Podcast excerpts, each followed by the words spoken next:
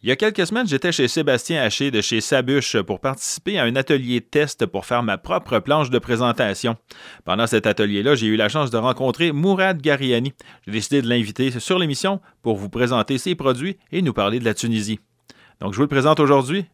Mon nom est Patrick Dubuc et vous écoutez à pleine gueule, le podcast officiel de Fou de la Bouffe.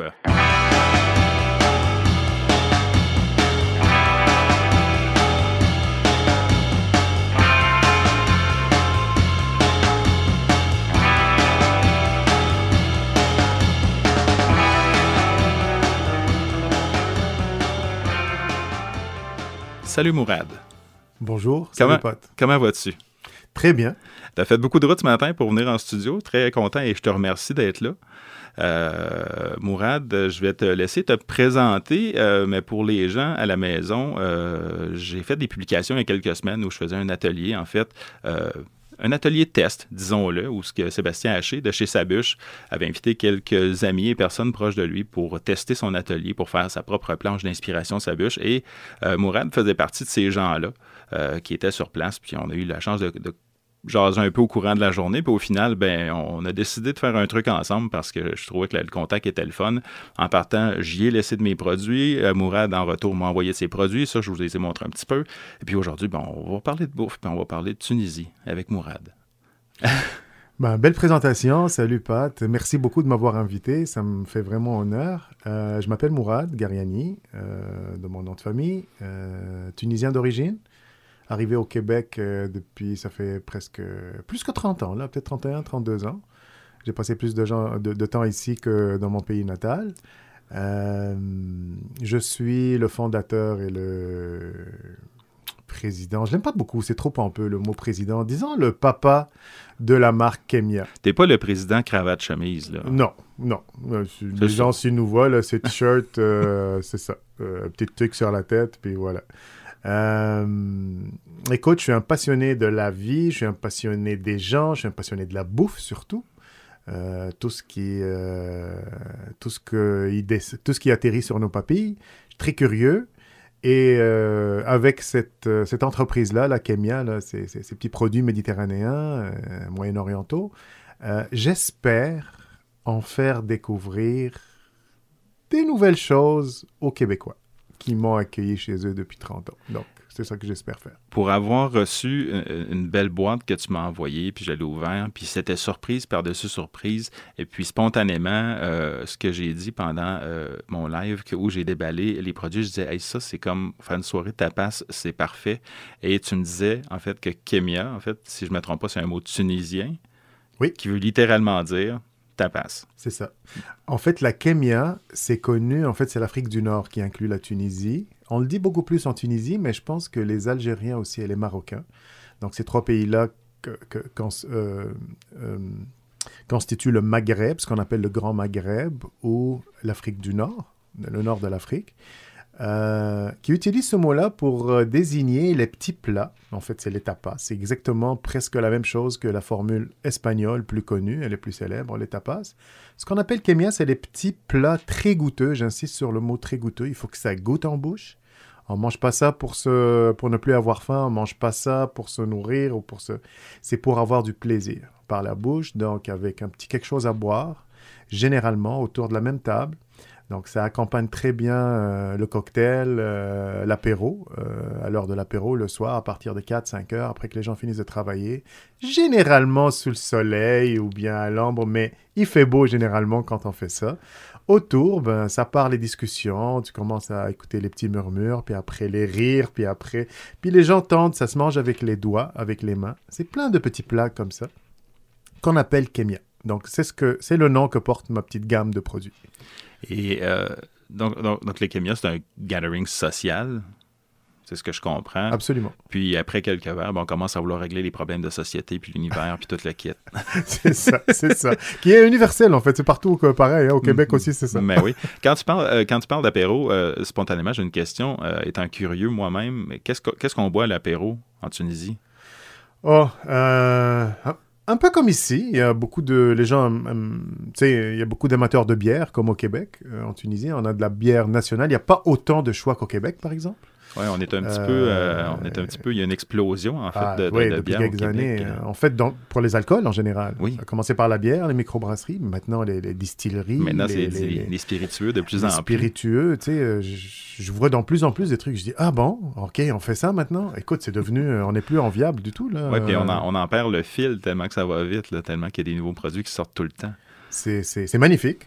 C'est Ben tant oui. mieux. C'est tant mieux si on peut euh, si on peut produire quelque chose de, de, de ce pays qui est resté à mon goût un peu trop en arrière côté euh, côté culinaire, côté gastronomie et tout ça. Mais là, ça c'est comme ça explose. Je suis fier là de, de, venir d'ici. Les gens des fois, je lui dis euh, Mon- Montréal, tu sais, j'ai j'ai des rencontres où j'ai des des, des- je rencontre beaucoup de gens d'ailleurs, puis ils disent Oh, le Québec, ok. euh, tu sais, des Belges récemment, des, qui sont le- le- les, les maîtres de la bière au Ouais, monde avant, de la bière artisanale. C'est comme ils, font, ils nous font un chapeau bas, là, ici. Là. Je dis Les fromages, les, on n'a plus rien à envier à personne. là. Non, on a Euh, été, euh, je pense qu'au Québec, on a été longtemps, je veux pas dire sous la tutelle, mais tout comme, en fait, sous la tutelle de ce qu'on appelait la culture culinaire, fran- la culture culinaire française, parce que quelque part, ben, c'est un peu notre descendance aussi. Oui. Et là, on est en train de se faire une identité culinaire, je pense. Et puis ça, on a encore du chemin à faire point de vue bouffe. Je sais qu'au niveau alcool, bon, on s'en sort bien, là, mais au niveau Ouais. bouffe, je pense qu'on a encore du chemin à faire. Mais on est en train, tranquillement, pas vite, de se faire une culture culinaire qui, je pense, là, je fais une prédiction euh, à, froid comme ça. Euh, Je pense qu'étant donné euh, la nature multiculturelle du Québec, je pense que notre culture va être beaucoup associée euh, au principe de fusion culinaire. Donc, je pense qu'on va se retrouver avec des, de la fusion. Je pense à Jason Kabzak à Granby, qui a le, bistrot Kabzak, euh, qui lui est un Polonais euh, de- de- immigrant, mais qui fait euh, un- une cuisine fusion avec euh, des produits du terroir, donc les produits d'ici. On commence à, trouver des courants culinaires qui sont écœurants tant qu'à moi. Ah oui, oui. oui. Puis l'esprit créatif, l'esprit innovation chez les Québécois, euh, c'est euh, indéniable. Tu peux pas comme... euh, À chaque fois qu'on met, qu'on s'intéresse à quelque chose, à un sujet, euh, tu vois la créativité là, qui, qui ça jaillit, ça explose. C'est super beau à voir. Euh, je m'inquiète pas du tout là, pour, euh, pour le Québec dans l'avenir. Là, ils vont... Si ça en l'est pas encore, on va être des meneurs là-dedans. là. On va être des meneurs. On va souhaiter. Ouais. Et qu'est-ce qui t'a amené, euh, en fait, euh, au Québec, initialement? Initialement, c'est tout drôle. Moi, je viens d'un pays, ben, la Tunisie, comme j'ai dit, Afrique du Nord. On a une petite tradition chez les familles, euh, entre guillemets, un peu instruites ou, euh, ou de la classe moyenne, disons. On a une tradition que tu fais ton, ta première partie de l'enseignement ou des études en Tunisie, euh, disons jusqu'au secondaire. Et pour ce qui est de l'université ou bien l'équivalent de, de, de cégep, on- on- les parents, on a comme une tradition d'envoyer les enfants aller se former à l'étranger. Donc pour finir leur formation, pas juste académique, mais qu'ils voient autre chose, qu'ils voyagent. Tu sais, on dit que les voyages forment la jeunesse, puis c'est un peu de ça là-dedans. Mais on veut qu'ils prennent de l'expérience, puis d'apprendre, puis d'ouvrir un peu la tête, puis d'ouvrir le- le- les horizons, qu'ils aillent apprendre, puis revenir au pays après. C'est comme une petite tradition. Donc, j'en faisais partie un peu. Mes parents pouvaient se le permettre. Euh, ils m'ont offert la possibilité. Et la plupart des Tunisiens à ce moment-là allaient en Europe. Faut pas se le cacher, là, parce qu'on est de culture francophone. La première langue maternelle, c'est l'arabe en Tunisie. La deuxième, automatiquement, elle est presque pareille, c'est le français, parce qu'on est une ancienne colonie française. Euh, la Tunisie, elle s'est libérée du colonialisme. euh, elle a pris l'indépendance en 1956, donc c'est assez récent. Elle a toujours été colonisée par quelqu'un.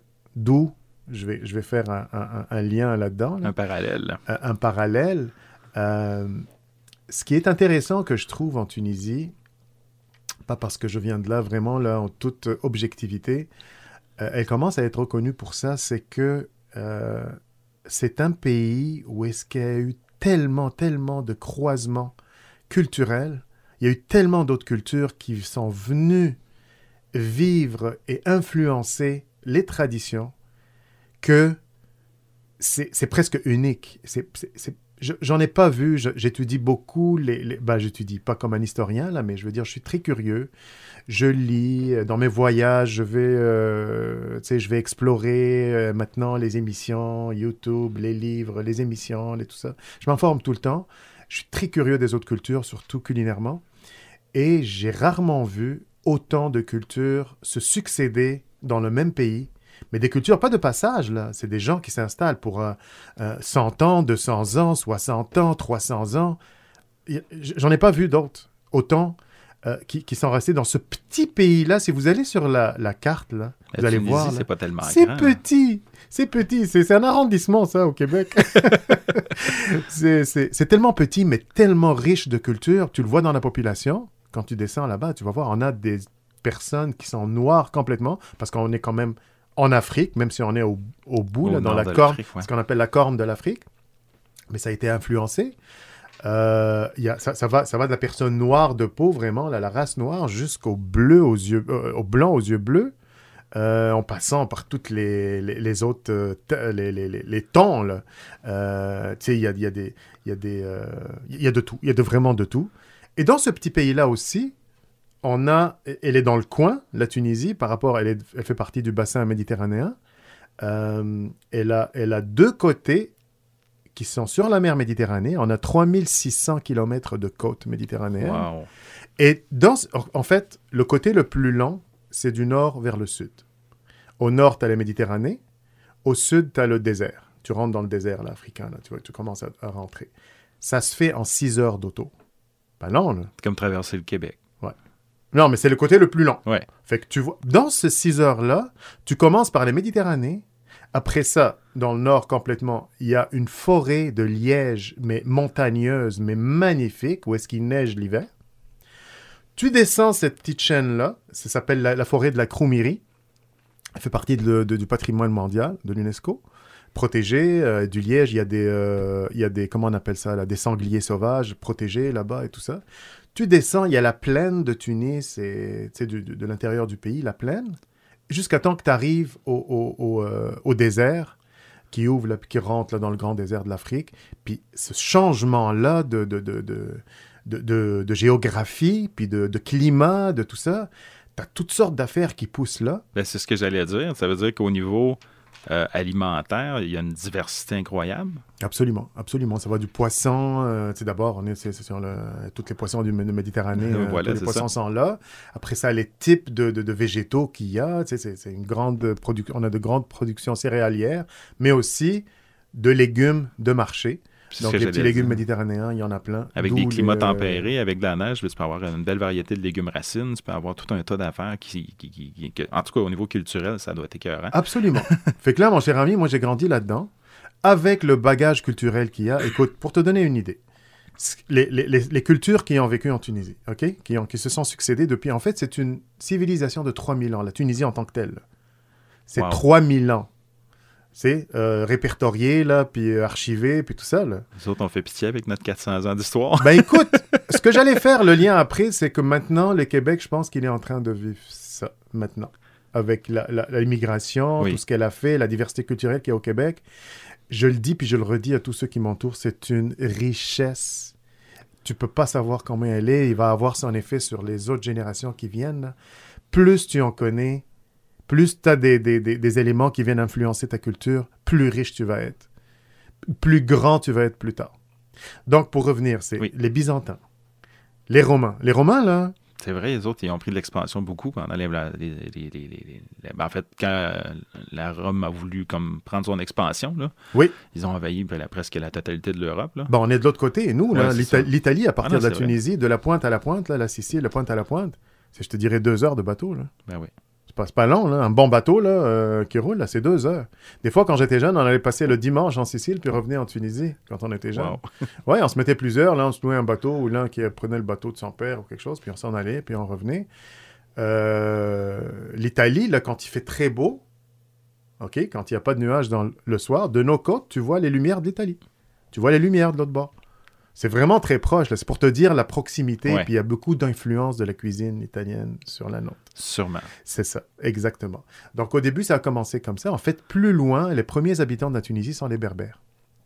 Ces fameux habitants du désert. Oui. Mais il y en avait des nomades, puis on avait des sédentaires. Mais c'était les Berbères les premiers. Ah, tu vois, je croyais que les Berbères avaient toujours été nomades. Non, il y a des sédentaires. OK. Il y a des Berbères sédentaires. C'est vraiment des tribus, des grandes tribus. Donc, qui séparaient le, le- le- En fait, ça allait même très loin en Afrique. Mais c'est les premiers qui étaient là. Après ça, il y a eu les conquêtes musulmanes.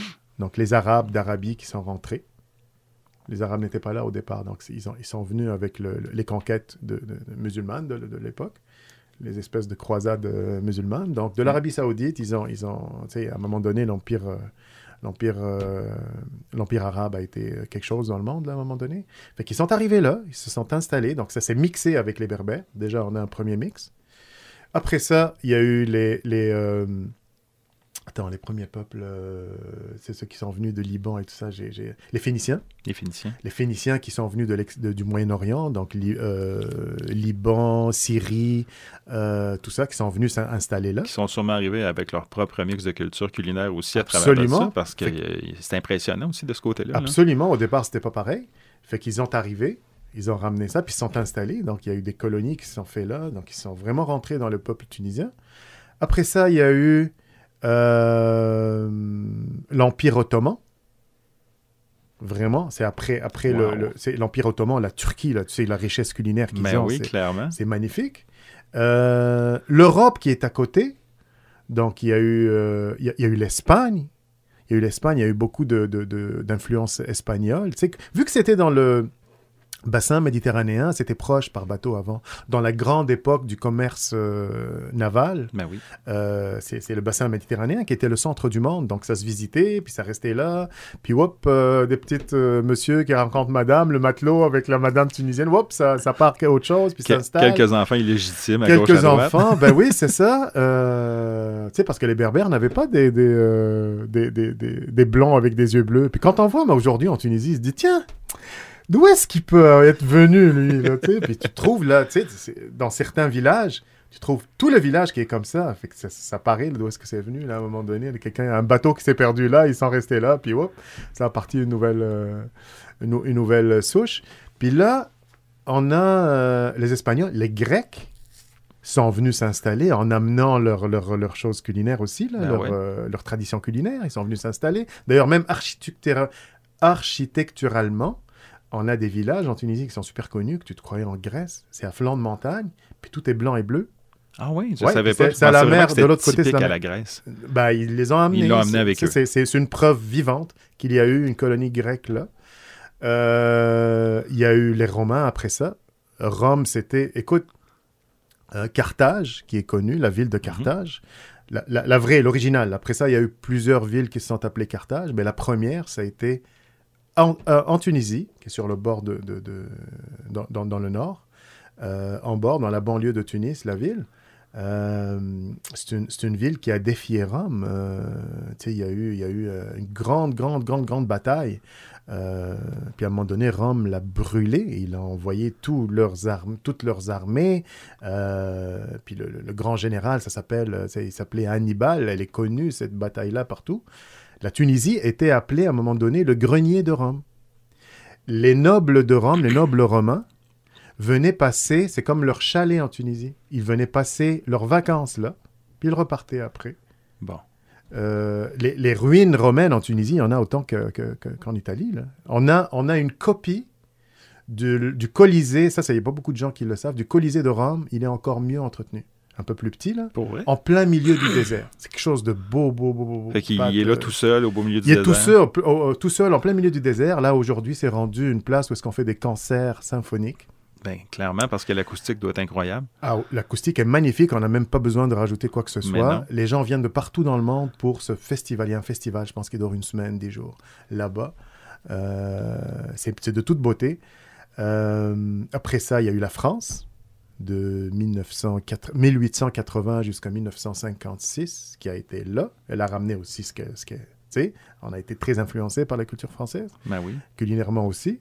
Euh, écoute, tout ça a fait que le, les- les- les cu- le- le- le- le patrimoine culinaire de la Tunisie, quand tu vois ce qu'on a comme bouffe, tu dis Ouais, ok, je comprends. Je les vois, toutes ces civilisations-là, je les vois.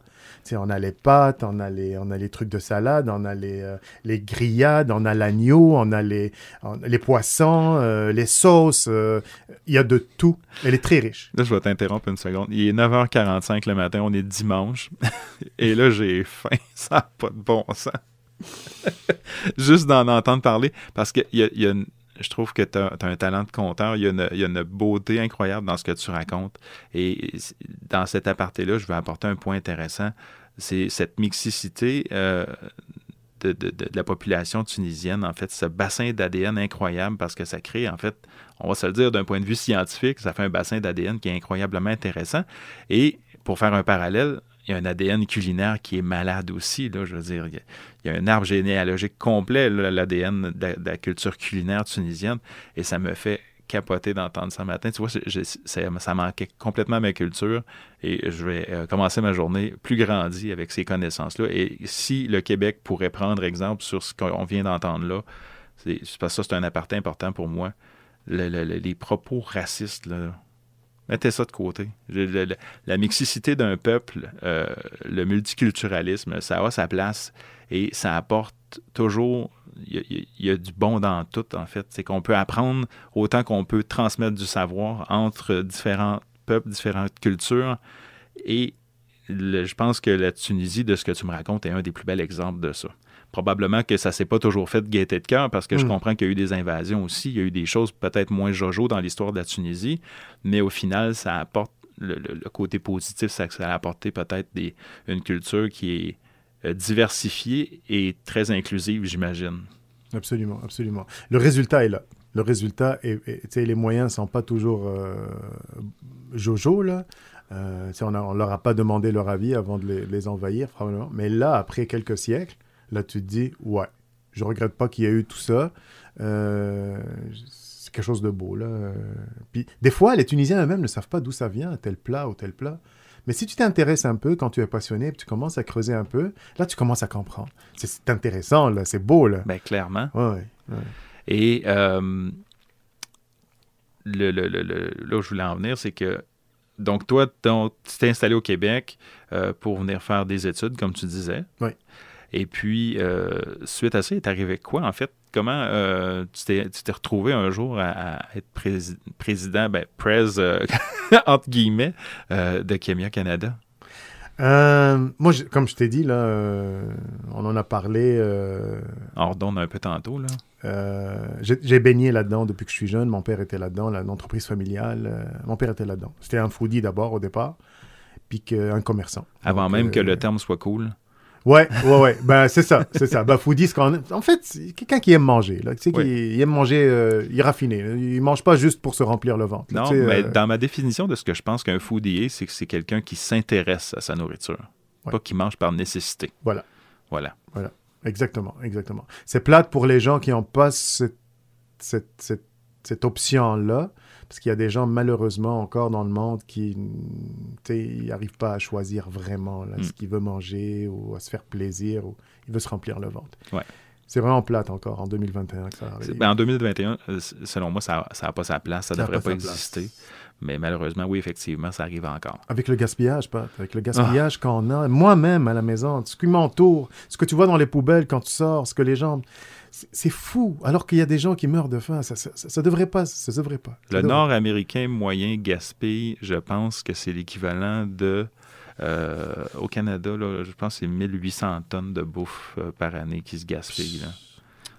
En Amérique, euh, au Canada en tout cas, je crois. Là. C'est, j'ai pas les statistiques exactes, là, mais c'est pour ça que cette année, mon cheval de guerre avec Fou de la bouffe, c'était un peu la, la revalorisation alimentaire. Oui comme euh, l'autre jour, j'avais euh, des pommes de terre pilées qui traînaient dans le frigo. Puis on sait que les pommes de terre réfrigérées, il n'y a personne qui mange ça. Donc là, j'ai dit, qu'est-ce que je peux faire avec ça? Puis là, il m'a pogné une idée. J'ai décidé de faire des gnocchis avec mes patates pilées. Bon, fait que là, c'est de revaloriser ce qu'on a. Euh, dans mon congélateur, j'ai trois sacs de retaille. J'ai des retailles, tout ce qui est volaille, tout ce qui est ossement de volaille, euh, tout ce qui reste de volaille. J'ai la même chose pour les fruits de mer et j'ai un sac avec toutes mes retailles de légumes, les, les plures de carottes, les, euh, morceaux d'oignons, euh, du poireau, tout ça. Puis là, quand je veux faire, exemple, un bouillon de légumes, ben moi, je pitche ça là-dedans, je le saisis comme il faut, je rajoute un peu d'épices, je laisse mijoter ça pendant trois heures, puis au final, j'ai un bouillon qui est vraiment goûteux. Avec ça, ben là, je fais mes bases de soupe. Ben, quand je veux faire un fumet de poisson, ben, j'ai mon sac de retaille de tout ce qui est mhm. crustacé, mes, mes mhm. coquilles de crevettes, tout ça, je garde tout. Puis, je pense que euh, c'est dans l'apprentissage, en fait, c'est dans l'éducation qu'on va réapprendre peut-être à moins gaspiller. Absolument. C'est déjà ça, là. Si tout le monde commence à faire ça, au lieu de jeter comme ça automatiquement, tu vois, moi, j'y pensais pas. Quand Mm. je vais faire un, un bouillon à la maison, Ben je vais acheter ce qu'il me faut pour faire le bouillon, Ben alors oui. que Ben, si je me suis ramassé un petit peu là, dans les deux ou trois dernières semaines, Ben oui. j'aurais eu de quoi le faire. Puis une fois que ça c'est fait, après ça, ben, tu l'envoies au compost, c'est correct. Mais au moins, tu l'as revalorisé avant Ah de oui. l'envoyer au compost. Ah. Donc, euh, moi, c'est un peu. Ben, ça fait pas longtemps, ça va faire deux ans que je le fais. Mais bon, Dieu que je regrette pas. Puis à toutes les fois que je fais une soupe, le monde me dit Hey, donc ben bonne ta soupe. Je dis, Si tu savais à quel point que mes légumes, c'était juste de la scrap de légumes, puis je le dis comme ça pour faire comprendre aux gens, je le vulgarise à fond pour qu'ils comprennent à quel point que c'est pas parce que c'est des retails, donc de la scrap, que c'est pas bon. Ouais. C'est- On l'utilise pas le bout de la carotte parce que bon, il y a un morceau de racine, il y a un morceau de ci, un morceau de ça. Mais, ça, dans- Mais au final, il est aussi goûteux. Puis une fois qu'il va être saisi dans le fond de ton poêlon, ben, il va caraméliser quand même, puis il va donner de la saveur à ton, à ton bouillon. Absolument. Donc, c'est dans cette optique-là, cette année, que je m'attaquais au gaspillage alimentaire. Et j'essaie toujours d'avoir une ligne directrice à tous les ans. Et pour la, deux, pour la première fois depuis le début du blog, je pense que je vais consacrer 2022 aussi au gaspillage alimentaire. Que je vais essayer encore de revaloriser des trucs parce que je pense qu'il y a de l'apprentissage à faire encore. Voilà. Bravo, bravo, bravo. J'espère que ça va toucher et donner des idées à beaucoup de monde. Déjà, il va y avoir moins de cochonneries dans les poubelles. Euh, donc, pour revenir Oui. à où est-ce qu'on était. On est bon sur les euh, apartés ce matin. Ouais, ben c'est bon, parfait. C'est une bonne, euh, bonne chimie. Ben oui. Donc, je parlais de mon cheminement. Qu'est-ce qui m'a amené à faire Kemia Euh, Donc, comme je t'ai dit, j'ai baigné là-dedans. Je suis né là-dedans. J'avais pas le choix. J'avais un père qui aimait manger puis qui était commerçant là-dedans. Fait que, il a fait de l'importation, il a fait de la distribution, il a, fait, il a été agriculteur, il a essayé des, des plein de trucs, toujours autour de la bouffe. Puis moi, j'étais là-dedans, puis tous mes jobs d'été, puis tous mes, des fois mes week-ends, euh, tout ça, ben, j'allais là, j'allais à la ferme, j'allais au- à l'entrepôt, j'allais euh, avec l'équipe euh, qui travaillait. Malgré moi, j'apprenais. C'était en train de me préparer malgré moi petit à petit. on s'en rend pas compte, tu es là, tu côtoies les, les- les gens, puis tu vois aller les roulements, mais tu l'assimiles pas sur le coup, tu pas l'impression que tu l'assimiles, mais tout ce temps-là, ça fait son chemin dans notre tête quand même. Exact, exact. J'écoutais hier un, un petit, euh, un petit vidéo sur YouTube de le gars de Apple, euh, Steve Jobs. Steve Jobs. Puis c'était une petite, petite euh, sagesse comme ça, là, un petit truc de sagesse là, qui disait connecting the dots, lier, lier- les points qui sont liés. Puis Ouais. il dit, il dit si j'ai pas été mis dehors de ma propre compagnie, euh, j'aurais jamais créé Pixar. Tu vois ce qui est arrivé? Pixar est l'une des la plus grosse compagnie d'animation là de, en studio. Là Oui, on va de films d'animation. Il me dit si j'avais pas été mis dehors, puis j'avais pas, je me suis pas creusé les méninges, puis j'étais acculé, tu euh, tu au pied du mur, puis j'avais plus rien, puis je devais démarrer autre chose. Pixar ne serait jamais né. T'as sûrement déjà entendu ça au Québec, on dit il n'y a rien qui arrive sans rien. Non, il n'y a rien qui arrive sans rien. Une autre affaire qu'il a dit, c'est que euh, euh, c'est quoi déjà? Ça m'a plu tellement là. Quand il a été petit, est-ce que tu savais que lui, il venait de, il n'a pas été élevé par ses parents euh, biologiques. Euh, sa mère n'arrivait pas euh, à, l'éduquer, donc elle l'a donné en, en- elle l'a donné en adoption à une famille. Elle voulait que son enfant soit élevé par une famille de gens instruits, donc avec un diplôme, avec des choses comme ça. Elle ne l'avait pas. Elle voulait lui offrir comme un, un- un meilleur, meilleur avenir. Ah ouais. Il a été, lui, dans les espèces d'organismes qui donnent de la bouffe aux, aux itinérants et tout ça. Il a été mangé là-dedans.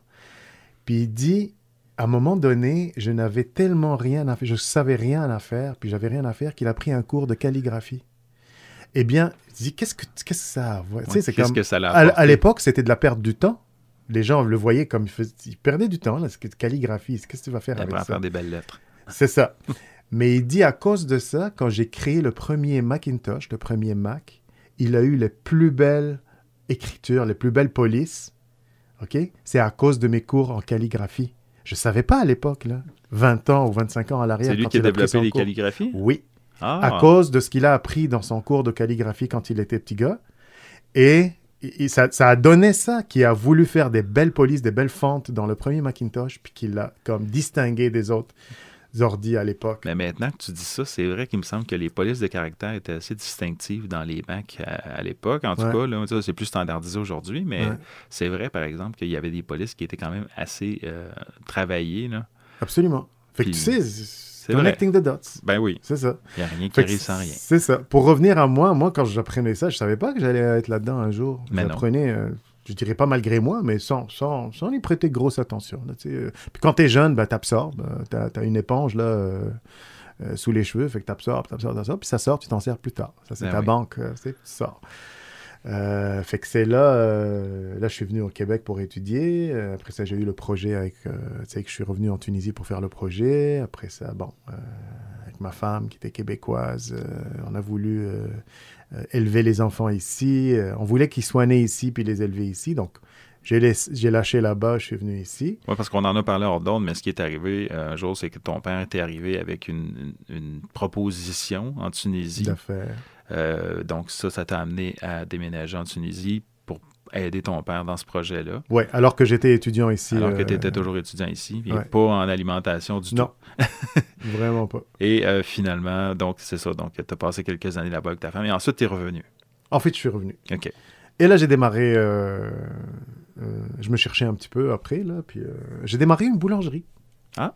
Ouais, une boulangerie à Rosemont, dans le quartier Rosemont, Beau quartier. euh, à Montréal. Ouais, ben, ça fait un moment, là, avant qu'il soit beau, là. Euh, non, non, ils sont tous beaux, là, pareil, mais je veux dire, euh, je l'aimais mieux avant. Là, c'est comme devenu le, le- le plateau, là. C'est comme l'extension du plateau. là. Ah, tu vois, j'ai pas connu ce, ce Rosemont-là. Parce que moi, habité à Rosemont, j'avais euh, 12 ans, 13 ans à peu près. Mais tu sais, je suis pas resté, je suis pas resté longtemps. Qu- 43-55 boulevard Rosemont, juste en face du parc. Euh, en fait, du stade olympique. En fait, à l'époque où moi j'habitais, euh, là, il était en train de terminer la tour technique. là. On voyait encore les gars faire Oh des my soudures God, le soir. ça fait, ça fait belle lurette. là. Ok, J'ai quand ok, même 46 Ça touche à Hochelaga un petit peu, Oui, presque. Mais, euh, c'était pas un quartier mal famé, mais c'était pas, c'était pas, pas embourgeoisé non plus encore. là, Ouais, là. tu, ça va changer. Si tu y vas, là, euh, ouais, ça va changer un petit peu. Ah, c'est toujours beau. Montréal est belle. là. Ben oui. Euh, peut rien dire. Mais Sinon, bon. tu resterais pas dans ce coin-là. Fait que j'ai développé ça là-bas. euh, écoute, euh, c'était une idée euh, qui était née autour. C'est fou, moi, mes, mes, mes, mes, mes projets, là, c'est comme ça. C'est on dirait un enfant qui joue à, à plasticine. tu sais. Moi, on était autour d'un- d'un- d'une grosse table, d'une grande, grande table. Puis à l'époque, et on parle de. Parle de quoi? On parle de 20 ans en arrière, là, ou 18 ans au moins. Euh, on avait une petite tradition entre amis ici, quand j'étais venu ici. euh, on avait des, une gang d'amis là, qui étaient de toutes les origines. Vraiment, ça représente le Québec d'aujourd'hui. Bien sûr, il y avait des Québécois de- autour de la table, mais il y avait, un couple de Japonais, il y avait un couple d'Anglais d'Angleterre, il y avait un couple de Français, il y avait un couple de Marocains. euh, moi, Tunisien, ma femme qui était québécoise, il y avait vraiment un couple de Latinos. Euh, Puis là, on se faisait, on avait pris comme une petite... euh, chaque mois, on fait un souper chez quelqu'un. Puis était, le défi, c'était qu'il nous fasse un souper de sa culture. De sa culture. Donc, puis on se déplaçait chez lui, tout le monde. Fait que ça faisait des petits soupers comme ça, une fois par mois, le fun. puis on découvrait des choses. Puis, euh, euh, fait qu'à un moment donné, c'était mon tour. Puis là, j'ai fait un souper vraiment euh, authentiquement tunisien. Je me rappelle à l'époque, j'avais fait un couscous, j'avais fait des briques à l'entrée, j'avais fait euh, des choses comme ça. Puis le défi, c'était de ne rien utiliser autre que de, de- des ingrédients de ta culture. Vraiment, là, il fallait qu'on plonge dans la culture. C'était ça le défi.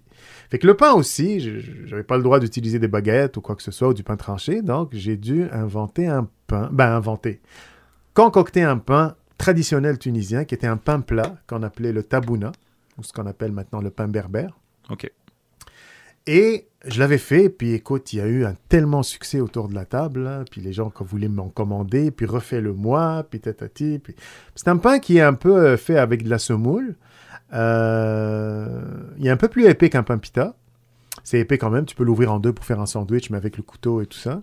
Rond, puis euh, il est parfumé. On met, on met un épice là-dedans, comme des graines de fenouil, des graines de nigel, qu'on appelle le cumin noir. OK. Ça donne, c'est fait à de l'huile d'olive. euh, Mais il y a quand même beaucoup euh, d'épices dans la culture tunisienne, je me trompe. Oui, oui, oui, oui, c'est très présent. Ouais. Disons que, ouais, les épices, ça nous connaît.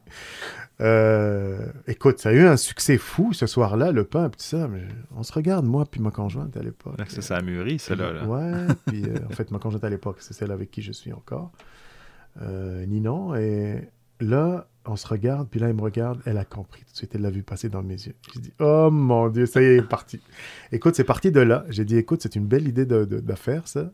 Ça a tellement eu de succès là-dedans que je dis, écoute, je suis allé faire mes devoirs, je suis allé le valider sur le marché, j'ai fait ma petite étude de marché, j'ai fait des sondages, j'ai fait tout ça. J'ai commencé à faire des tests en, en, laboratoire et tout ça, puis ça a donné quelque chose de, de- bon. Puis j'ai démarré une, une, euh, une boulangerie, une affaire comme ça. Là, j'ai démarré de zéro. Là, euh, Puis j'ai commencé à être grossiste là-dedans. Donc c'est une boulangerie de gros, là, je, je distribuais. Ok, quand même. euh, ouais, dans les magasins. euh, T'étais pas contenté de faire une boulangerie de quartier, dis, oh, tant non, là, non, on va non, faire non, gros. moi j'étais habitué avec ça. là. Comme je t'ai dit, j'ai grandi Ben oui. avec le show de mon père. C'est la grande distribution. Lui, là, il fournissait des hôpitaux, euh, des hôtels, des restaurants, de tout ça. Fait que je suis parti de là. J'étais habitué avec ce. ce, ce- T'étais à l'aise avec ce Ouais, concept c'est ça. J'étais à l'aise avec ça. Je visais grand un petit peu, là, puis c'était c'était normal. Euh, à partir de cette, euh, de cette usine-là, ben, j'ai parti, c'est ce qu'il appelle, c'est devenu une marque de commerce, ça s'appelle le pain berbère. C'était moi qui avais introduit ça ici. Je sais pas si tu l'as connu. J'ai j'ai pas eu la chance de le connaître parce que j'avoue que là, d'entendre parler de ton pain depuis tantôt, ça me donne envie de l'essayer, mais il va falloir que je On va le trouve. faire, je vais te le faire essayer. Ah, te ok. C'est pas compliqué. Avant, avant que je te le fasse, je vais t'envoyer la recette, tu pourras le faire chez toi, là, ça prend, c'est pas compliqué, tu le fais dans ton four à la maison, là, euh, dans ton poêle à la maison. Fait que euh, j'ai démarré ça, ça a pris du succès, ça a démarré, et voilà. Donc, euh, ça se vendait dans les. C'est un pain naturel, par exemple. C'était vraiment. euh, je voulais qu'il soit gourmet, donc un pain vraiment gourmet, là. Euh, donc, tu aimes manger, là. Ça goûte, là. C'est goûteux. Ouais. Mais en même temps, je voulais qu'il ait. Là, à l'époque, là, 15, 20 ans en arrière, là, le, le- le Québec prenait le virage santé vraiment sérieusement. là. Ouais. Alors, tu sais, on- les- les- le consommateur le demandait, les gens voulaient ne plus manger de la scrap. Ils voulaient quelque chose de bon. Euh, mais aussi, je voulais qu'il soit un petit peu exotique, que je fasse découvrir, qu'il soit bon, que ça se mette sur une table de, de gens qui aiment manger. Donc, c'est parti. Euh, ça a eu du succès. J'ai, j'ai- écoute, j'ai été là-dedans pendant 15 ans. Euh, jusqu'à ce que, bon, euh, ça aille un petit peu moins bien. Euh, Ma conjointe qui m'aidait là-dedans, euh, elle s'est fait... euh, elle a eu un diagnostic de cœliaque. Euh, ce qui n'allait plus du tout avec Ben notre non, hein. vocation. hein? Euh, boulangerie, elle vivait dans la farine et tout ça. Puis quand la farine, c'est volatile, là, euh, quand même qu'elle travaillait au bureau et tout ça là-bas. Ouais. Mais euh, ça lui causait du trouble. Donc ça a commencé à ouh, tomber un petit peu euh, jusqu'à temps qu'on s'en débarrasse. Donc ça a été vendu. Et entre-temps, ce qui m'amène à Kemia, euh, il y a un ami qui est tunisien qui vivait ici. Euh, au Québec, est une fine bouche comme ça, se peut pas un foodie fini, euh, malade mental, qui rentre en Tunisie, qui s'installe euh, depuis quelques années et qui rencontre quelqu'un là-bas, qui est le producteur, qui est devenu mon, mon fournisseur des produits, qui est le cultivateur, qui est le transformateur, donc il a une unité de transformation, il a ses propres champs, qui nous connaît les deux. Euh, mon ami euh, Mac, euh, je le salue en passant s'il écoute le podcast, il va l'écouter. Et qu'il dit Écoute, moi je connais, il va voir le type là-bas qui s'appelle Ali. Il dit Moi je connais quelqu'un qui est au Canada, qui parle juste de ça. Il rêve de faire connaître nos petits plats tunisiens, nos petites spécialités aux Canadiens, en Amérique du Nord. Écoute, il est bien introduit. Il est dans le commerce de- de- de- de distribution, il est dans la chose comme ça, mais il veut le faire. Mais il ne sait pas trop comment. Je vais vous mettre en contact. Voilà son numéro, appelle-le. Puis regardez ce que vous pouvez faire ensemble. Toi, tu en produis ici en Tunisie. Lui, il veut le présenter là-bas. Il a le réseau. Il a, il a la passion. Il est passionné. Il, il parle juste de ça tous les jours. Il veut le faire, il veut le faire, il veut le faire. Parlez-vous. Écoute, on se parle. Le- le- la chimie se fait tout de suite au téléphone. Il dit, écoute, il y avait le, un, un- un- un salon, euh, une foire euh, commerciale qui était la plus grande au pays, le CIAL, CIAL Le Canada, qui était dans quelques jours. Je dis, écoute, je monte dans l'avion, je m'en viens te voir. All right, qui était à, à Toronto à ce moment-là.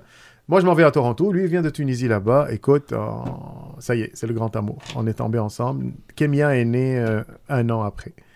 Puis c'est parti. Wow. Voilà. Là, pour les gens qui ne savent pas ce qu'est le CIAL, c'est le Salon alimentaire, euh, le Salon international alimentaire, euh, qui change de ville à tous les ans. Là, je pense que c'est Toronto, Mo- Montréal et. C'est quoi l'autre destination? En tout cas, il y a trois villes où ils font le, le CIAL. Et moi, j'ai eu la chance d'assister à celui de Montréal en 2018, 2019. Wow! C'est capoté. chose, ouais. Ouais, écoute, C'est la je- mecque euh, des gens qui en fait, manger. je suis allé là une journée et j'aurais dû prendre mes trois jours. J'aurais dû prendre trois jours de vacances pour visiter les lieux parce qu'on s'entend, il y a au-dessus de 800 exposants.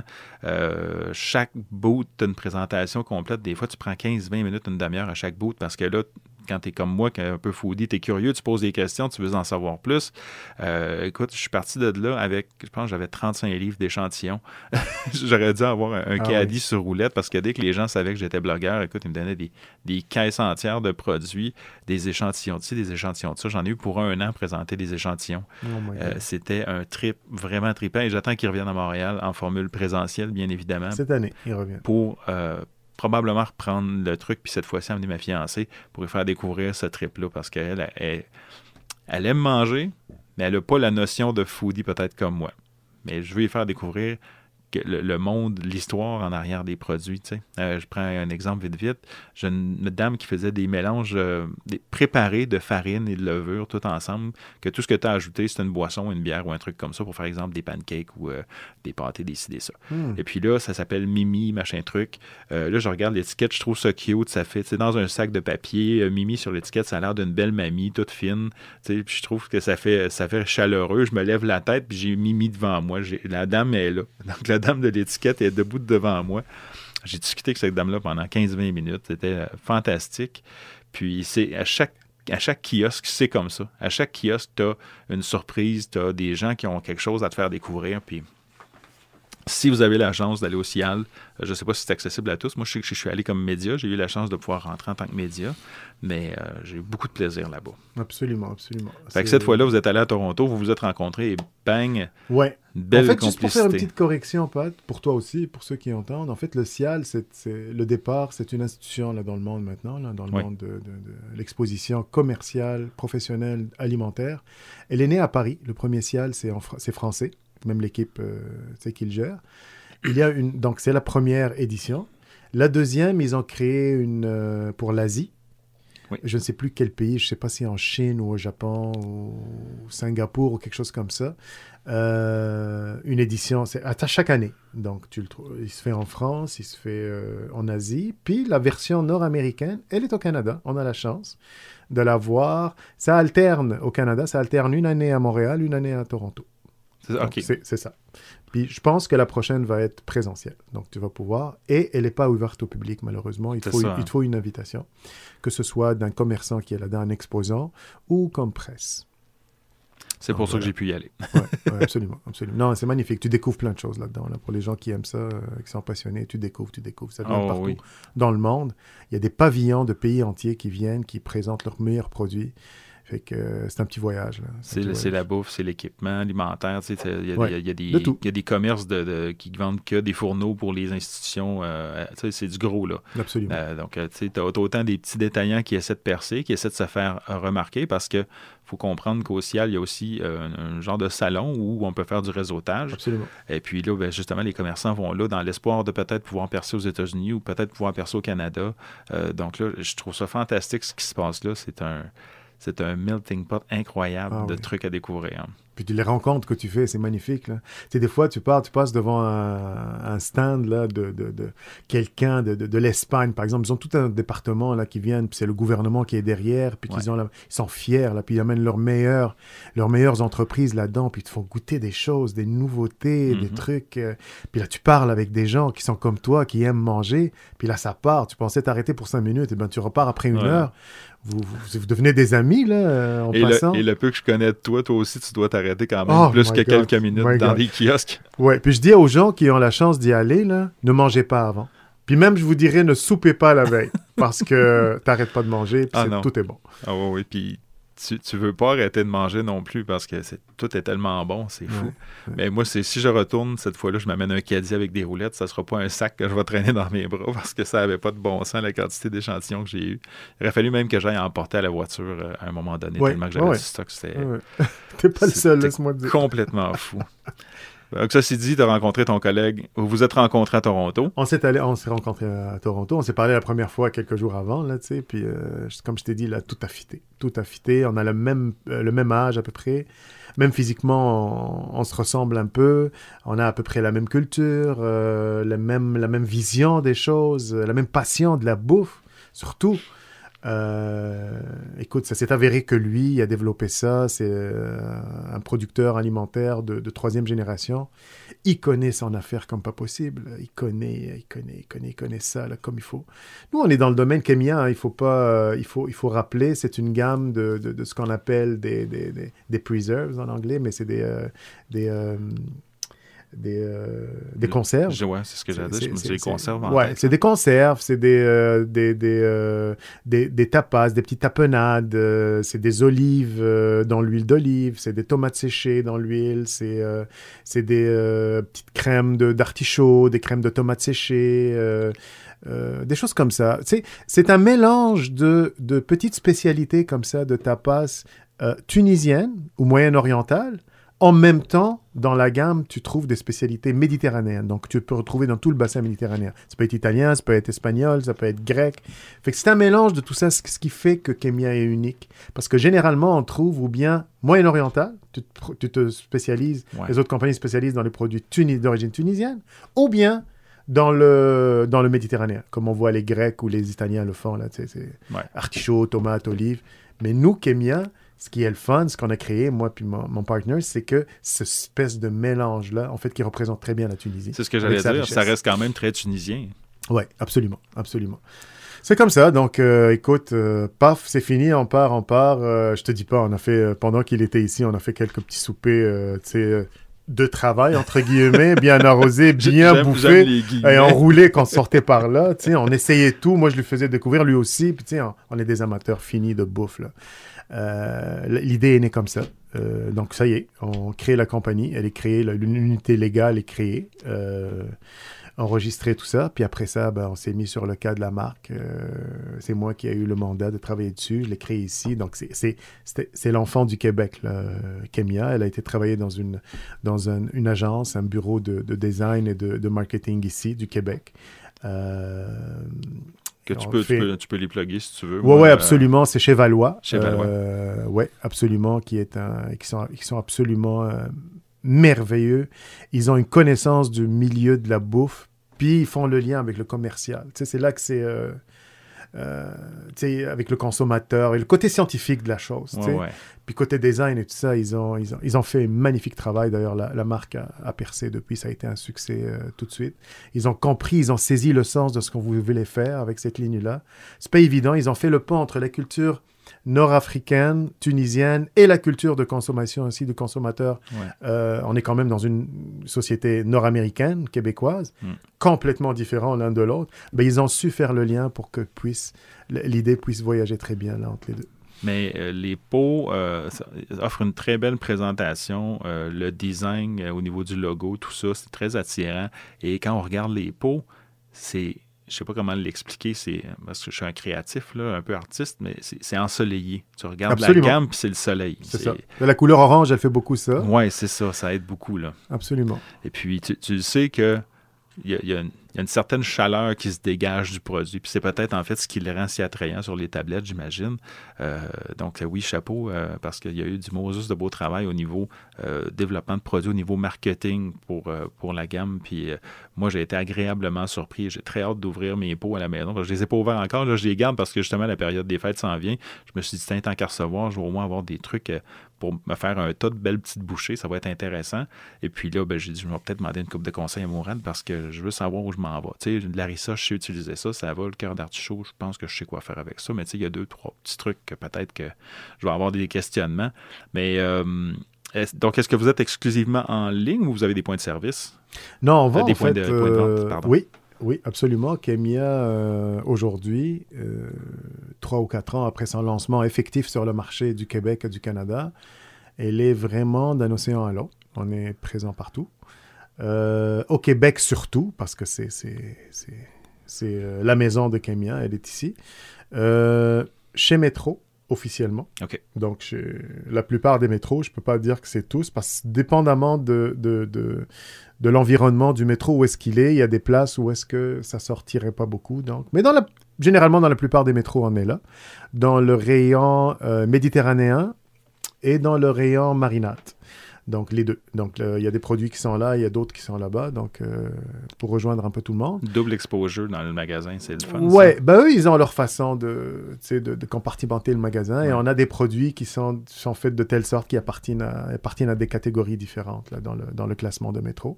Dans les épiceries, généralement. On a dans les épiceries fines, euh, qui est notre premier marché avec qui on a commencé avant que Métro embarque.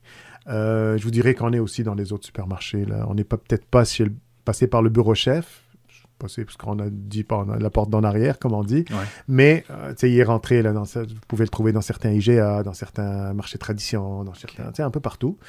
Euh, on est présent en ligne, sur nos sites web, bien sûr, kemia.ca. Euh, Amazon. Au Canada, oui, ce qui nous permet, ce qui nous a permis beaucoup au début de rejoindre. Euh, il y avait des gens, euh, il y avait de la demande un peu partout. Ben euh, s'il n'y avait pas Amazon, ben, ça aurait été très difficile de développer ailleurs. C'est un peu, je trouve qu'Amazon, c'est un petit peu comme Facebook. On peut pas vivre avec, mais on peut pas vivre sans. Parce que c'est. Relation amoureuse. Oui.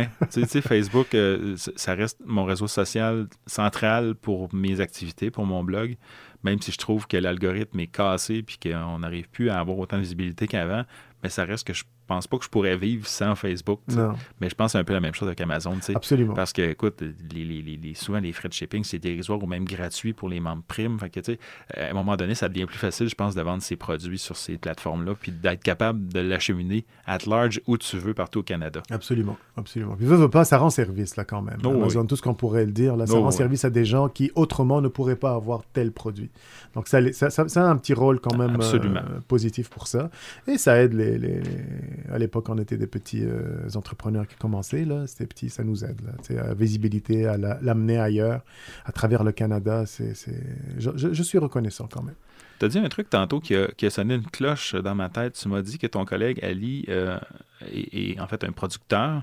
Donc, est-ce que j'entends par là que tout ce qui est Kemia est traçable à fond parce que c'est tout produit par, la même, par votre compagnie aussi? Absolument, absolument. Moi, je vais te rajouter quelque chose de plus. Tu peux pas avoir plus frais. Ben, vraiment. ben non, j'imagine. Tu peux pas avoir plus frais parce que le centre de, de, l'unité de, de, transformation, je te dis unité, là, c'est une affaire de, je sais pas moi, 60, 70 000 pieds. OK? Un bloc comme ça en plein champ. Ouais. Puis les champs sont tous entourés. Donc tout ce que vous avez là dans les pots Kemia, ils viennent de là, puis ils ont été cueillis quelques heures avant. tout ça cueille, quelques heures. Ça monte dans le petit tracteur, ça s'en va à, l'unité de transformation. C'est lavé, épluché, préparé. Euh, ce, qui est cuit est cuit, ce qui est grillé grillé, tout ça. Mis en pot, rempli d'huile d'olive. Boum. Fermé et ça part. Dans les jours qui viennent, ça sort. Wow. C'est comme ça, Kémia. Donc, euh, ce qui amène votre durée de vie tablette à être quand même assez élevée. C'est élevé. C'est préservé. Absolument il y a quelques années, en fait, on vient de switcher, on vient de changer parce que ça, on a évolué là, dans le matériel, dans le processus, dans la façon de travailler tout ça. On était à deux ans, donc 24 mois de durée de vie de produit quand il est, quand il est fermé je te parle de température pièce, là. Pas besoin de, de, de, conditions spéciales. Exemple, peut-être juste pas exposé au soleil. Puis, euh, Oui, à cause de l'huile d'olive, parce qu'on a des pots quand même euh, avec. Euh, ils sont clairs, ils sont transparents. L'huile d'olive, tu sais qu'elle est sensible à, la lumière du soleil. Donc, il faut juste le cacher de ça. mais sinon, c'est deux ans, c'était. Puis depuis deux ans, les processus, la machinerie, la façon dont on travaille, plus de euh, sanitation, plus de tout ça, ça nous a amené à avoir 36 mois de durée de vie. Donc, t'as pas peur, là. C'est exceptionnel, on s'entend, euh, parce que... Manger. Euh, regardez toutes les dates de péremption sur vos produits à la maison. Je pense que 36 mois, ça reste quand même une durée de vie exceptionnelle, surtout pour des produits, tu sais, c'est pas c'est pas comme une poudre, c'est pas comme une épice. Là. On parle de produits frais, on parle de, cœur d'artichaut, on parle de, tapenade, on parle de tomates séchées, on parle. Ouais. Ils sont tous dans l'huile ou bien dans un liquide de, de la saumure. Autre truc euh, que j'ai remarqué et que j'ai mentionné pendant le live que j'ai trouvé, quand j'ai fait l'unboxing des produits que tu m'as envoyés, j'ai été surpris de voir que quand on regarde au niveau des ingrédients, il n'y a pas beaucoup d'ingrédients qu'on ne comprend pas. là. C'est tout simple. Absolument. C'est des tomates, c'est de l'huile, c'est du sel. Sel, épices. C'est euh, très, très simple. Et puis, il y a, un niveau de transparence, je trouve, qui est que c'est tout à ton honneur. Donc, je te le dis, je trouve que ce, niveau de transparence-là est le fun. Puis, c'est le fun de savoir, de lire puis de comprendre qu'est-ce qu'on va manger. Oui, oui, c'est important. Euh, là où on est dans une société où ce que euh, il y a tellement de. Tu lis des fois, là, puis sur ton étiquette, tu as 80% des ingrédients que c'est des produits chimiques. Il faut que tu fasses des recherches sur Google pour savoir à quoi ça sert dans, ton, dans ta composition. Là. oui, il y a des gens de conversation, des conservations, des choses comme ça, mais dans votre cas, on utilise l'huile d'olive parce que ça crée un environnement anaérobique. Ça permet aux légumes de survivre plus longtemps. Puis dans des conditions optimales, ben, on parle de 36 mois. Ça, je trouve ça wow. Merci, merci. C'est voulu. En fait, on fait ce qu'on aimerait avoir, ce qu'on aimerait manger. Fait qu'on fait manger aux gens ce qu'on aimerait manger. Ça, c'est. Ce que je ne mangerai pas, je le présenterai jamais. Tout le monde devrait penser comme ça. C'est pas toujours le cas. Absolument. Absolument. je ne fais pas référence à personne en particulier parce que j'ai pas de nom qui me viennent en tête, mais il y a des entrepreneurs peut-être un peu plus véreux qui, eux, vont vraiment aller au profit à tout prix, euh, de mettre des agents de remplissage, euh, tu sais, pour créer du poids, créer du contenu additionnel, qui vont mettre, euh, vont bourrer ça de sucre juste parce que ça coûte rien du sucre puis que ça rajoute du goût. Euh, tu sais, puis je pense pas que c'est la vision ou l'objectif, votre mission, Kémia, de vous en aller vers ça. Pas de ce que j'ai vu au niveau de l'étiquetage, pas ce que j'ai vu au niveau de la qualité du produit. Euh, au point, je parle des tomates séchées, jusqu'à placer même la petite feuille euh, stratégiquement dans le pot pour que ce soit beau en plus. Tout, je pense que tout est pensé, puis j'ai vraiment trippé sur le branding, j'ai trippé sur les produits, j'ai très hâte de les ouvrir puis de les présenter à mon monde, euh, dans mon entourage en tout cas. Merci Pat, mais en tout cas, tu as, tu as saisi tout ce qu'il y avait là-dedans, tout ce qu'on voulait le, communiquer ou tout ce qu'on voulait faire, tu, tu, l'as vraiment compris, puis tu, tu viens d'en parler. C'est de la transparence. D'ailleurs, même les pots, tu vois ce qu'il y a là-dedans. Il n'y a rien de caché, tu le vois. Non. C'est des cœurs d'artichaut puis de l'huile. Ça aurait été facile de le mettre dans une conserve en aluminium, mais tu sais, ça n'aurait pas été aussi beau, premièrement, puis tu peux pas voir le produit. Non, c'est ça. Puis tu vois pas, de plus en plus, ce qu'on est en train de voir là sur certains, je dirais pas de plus en plus, beaucoup, mais on commence à le voir de plus en plus, c'est des emballages de produits qu'ils cachent ce qu'il y a dedans, mais qu'ils mettent une photo du produit. C'est vrai, c'est nul ça. Je trouve ça, je trouve ça vraiment, on s'en va dans une, dans une avenue que j'aime pas du tout. Je me suis pas arrêté à ça, mais maintenant que tu en parles, c'est vrai que c'est de plus en plus courant. Tu sais, euh, je sais pas moi, n'importe quoi, ça me vient à la tête euh, des dates. Des dates, c'est beau à montrer. Puis là, Pourquoi c'est pas transparent? Là, tu as l'emballage de carton avec une image de date. Ben oui. Pourquoi tu ne montres pas tes dates? C'est vrai. En tout cas. Puis c'est bon. des dates en plus. C'est ça. Fait que t'as tout compris là-dedans. Puis euh, non, mais c'est euh, ce que tu m'as dit là, que c'est fait avec soin. Le remplissage est tout fait à la main. Hein? Ben, je le crois de ce que je vois. En tout cas, les, morceaux, ceux qui sont en morceaux, comme les, euh, les olives, comme les tomates séchées, comme les cœurs d'artichaut, comme tout ça, c'est à la main. À la main. Puis tu vois comment ils sont placés par le haut, dans leur sens long, mhm. longitudinalement. Il place euh, les épices en bas, une petite cuillère comme dans les tomates par exemple, une petite cuillère de pesto en bas.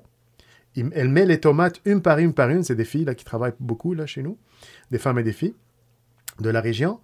Et, euh, elles mettent la petite euh, feuille de laurier pour décorer. Pour, en, parlant juste des tomates, mais tu as vu les citrons aussi, Confi, comment ils sont faits? Non, je pas. Ils sont, une par une. Les cœurs d'artichaut grillés, un par un, pour qu'ils soient beaux de l'extérieur, qu'ils soient vus que tu vois vraiment euh, ce que tu achètes.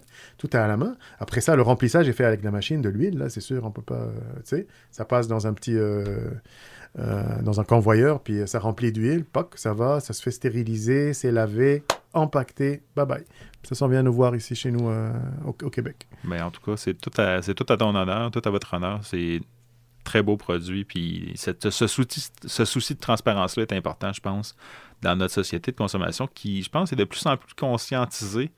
Euh, de plus en plus, les gens veulent connaître la provenance de leur produit, veulent connaître la traçabilité du produit. Mais là, chez Camia, c'est pas compliqué. Tu as le producteur, ça s'en va dans l'usine, ça s'en va sur votre tablette. Ça s'en va chez vous. Absolument, il n'y a pas d'autre. Euh, il n'y a pas 12 000 intermédiaires, il n'y a, pas, euh, a pas le producteur qui fait faire 3500 km à ses produits dans un camion semi-réfrigéré qui, qui, aboutit dans un entrepôt qui danse une tablette pendant une, deux journées avant d'être mis en, en pot ou d'être transformé. C'est on cueille, on transforme, on envoie. Absolument. Absolument. Bravo. Merci. Puis c'est très, très sincère. J'ai pas beaucoup, je connais pas beaucoup de compagnies qui ont euh, cette éthique de travail-là.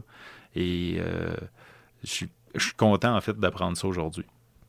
Merci, merci. C'est la passion, je pense. on est remercié parce que, tu sais, transparent, honnête, puis quand on aime ce qu'on fait, ça, ça, paye. Mais clairement. C'est ça. Sinon, euh, j'aime demander à tous mes invités, euh, parce que j'essaie vraiment de créer une carte euh, interactive de, des endroits de bouffe préférés de mes invités.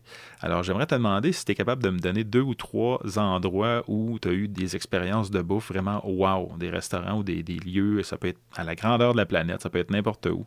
Euh, donc ça, moi, ça me permet de faire une carte interactive. Puis quand les gens voyagent, ben, ils peuvent s'y référer et dire « Ah oui, c'est vrai, Mourad a déjà mangé là, il disait que c'était super bon. » Ou bien un tel a mangé là, il disait que c'était super bon c'est des endroits qui te viennent spontanément en tête? Je vais commencer par le Québec. OK? C'est là que je passe mon temps et que je découvre. Écoute, euh, aussi, euh, je dirais pas bizarre, mais les gens, des fois, s'attendent peut-être, peut-être à ce que je sorte des restaurants, des noms de restaurants chics et tout ça.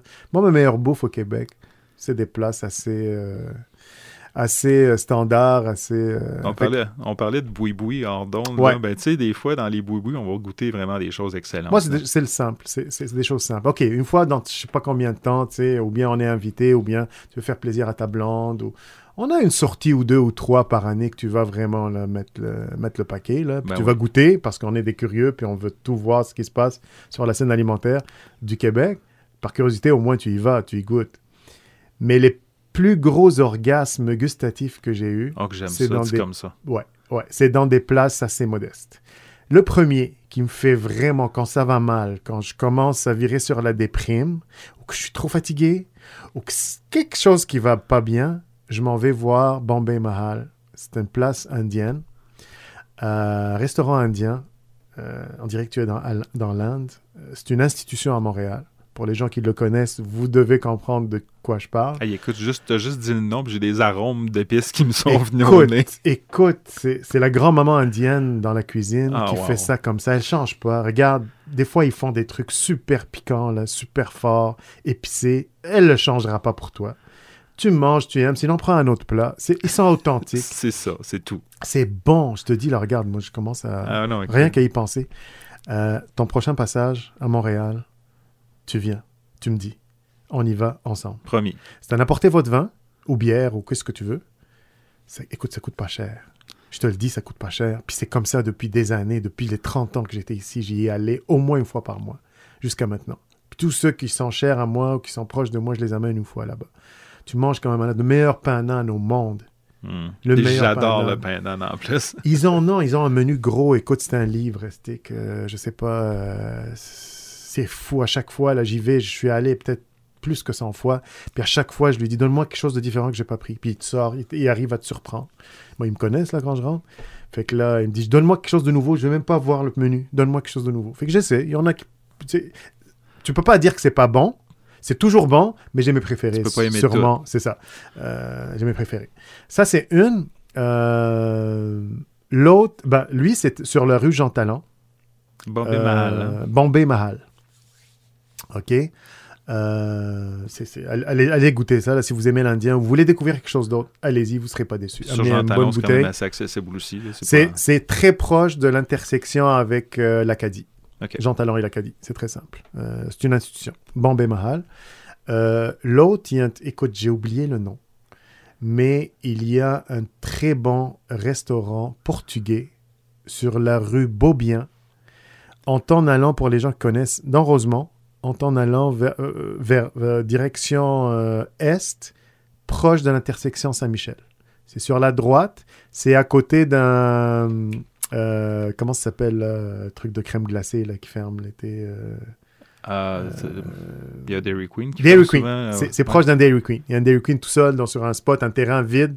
Il y a un Dairy Queen dedans. Donc, Continue, je vais, essayer de trouver la place pendant qu'on La place, c'est une place portugaise. C'est un peu plus soigné.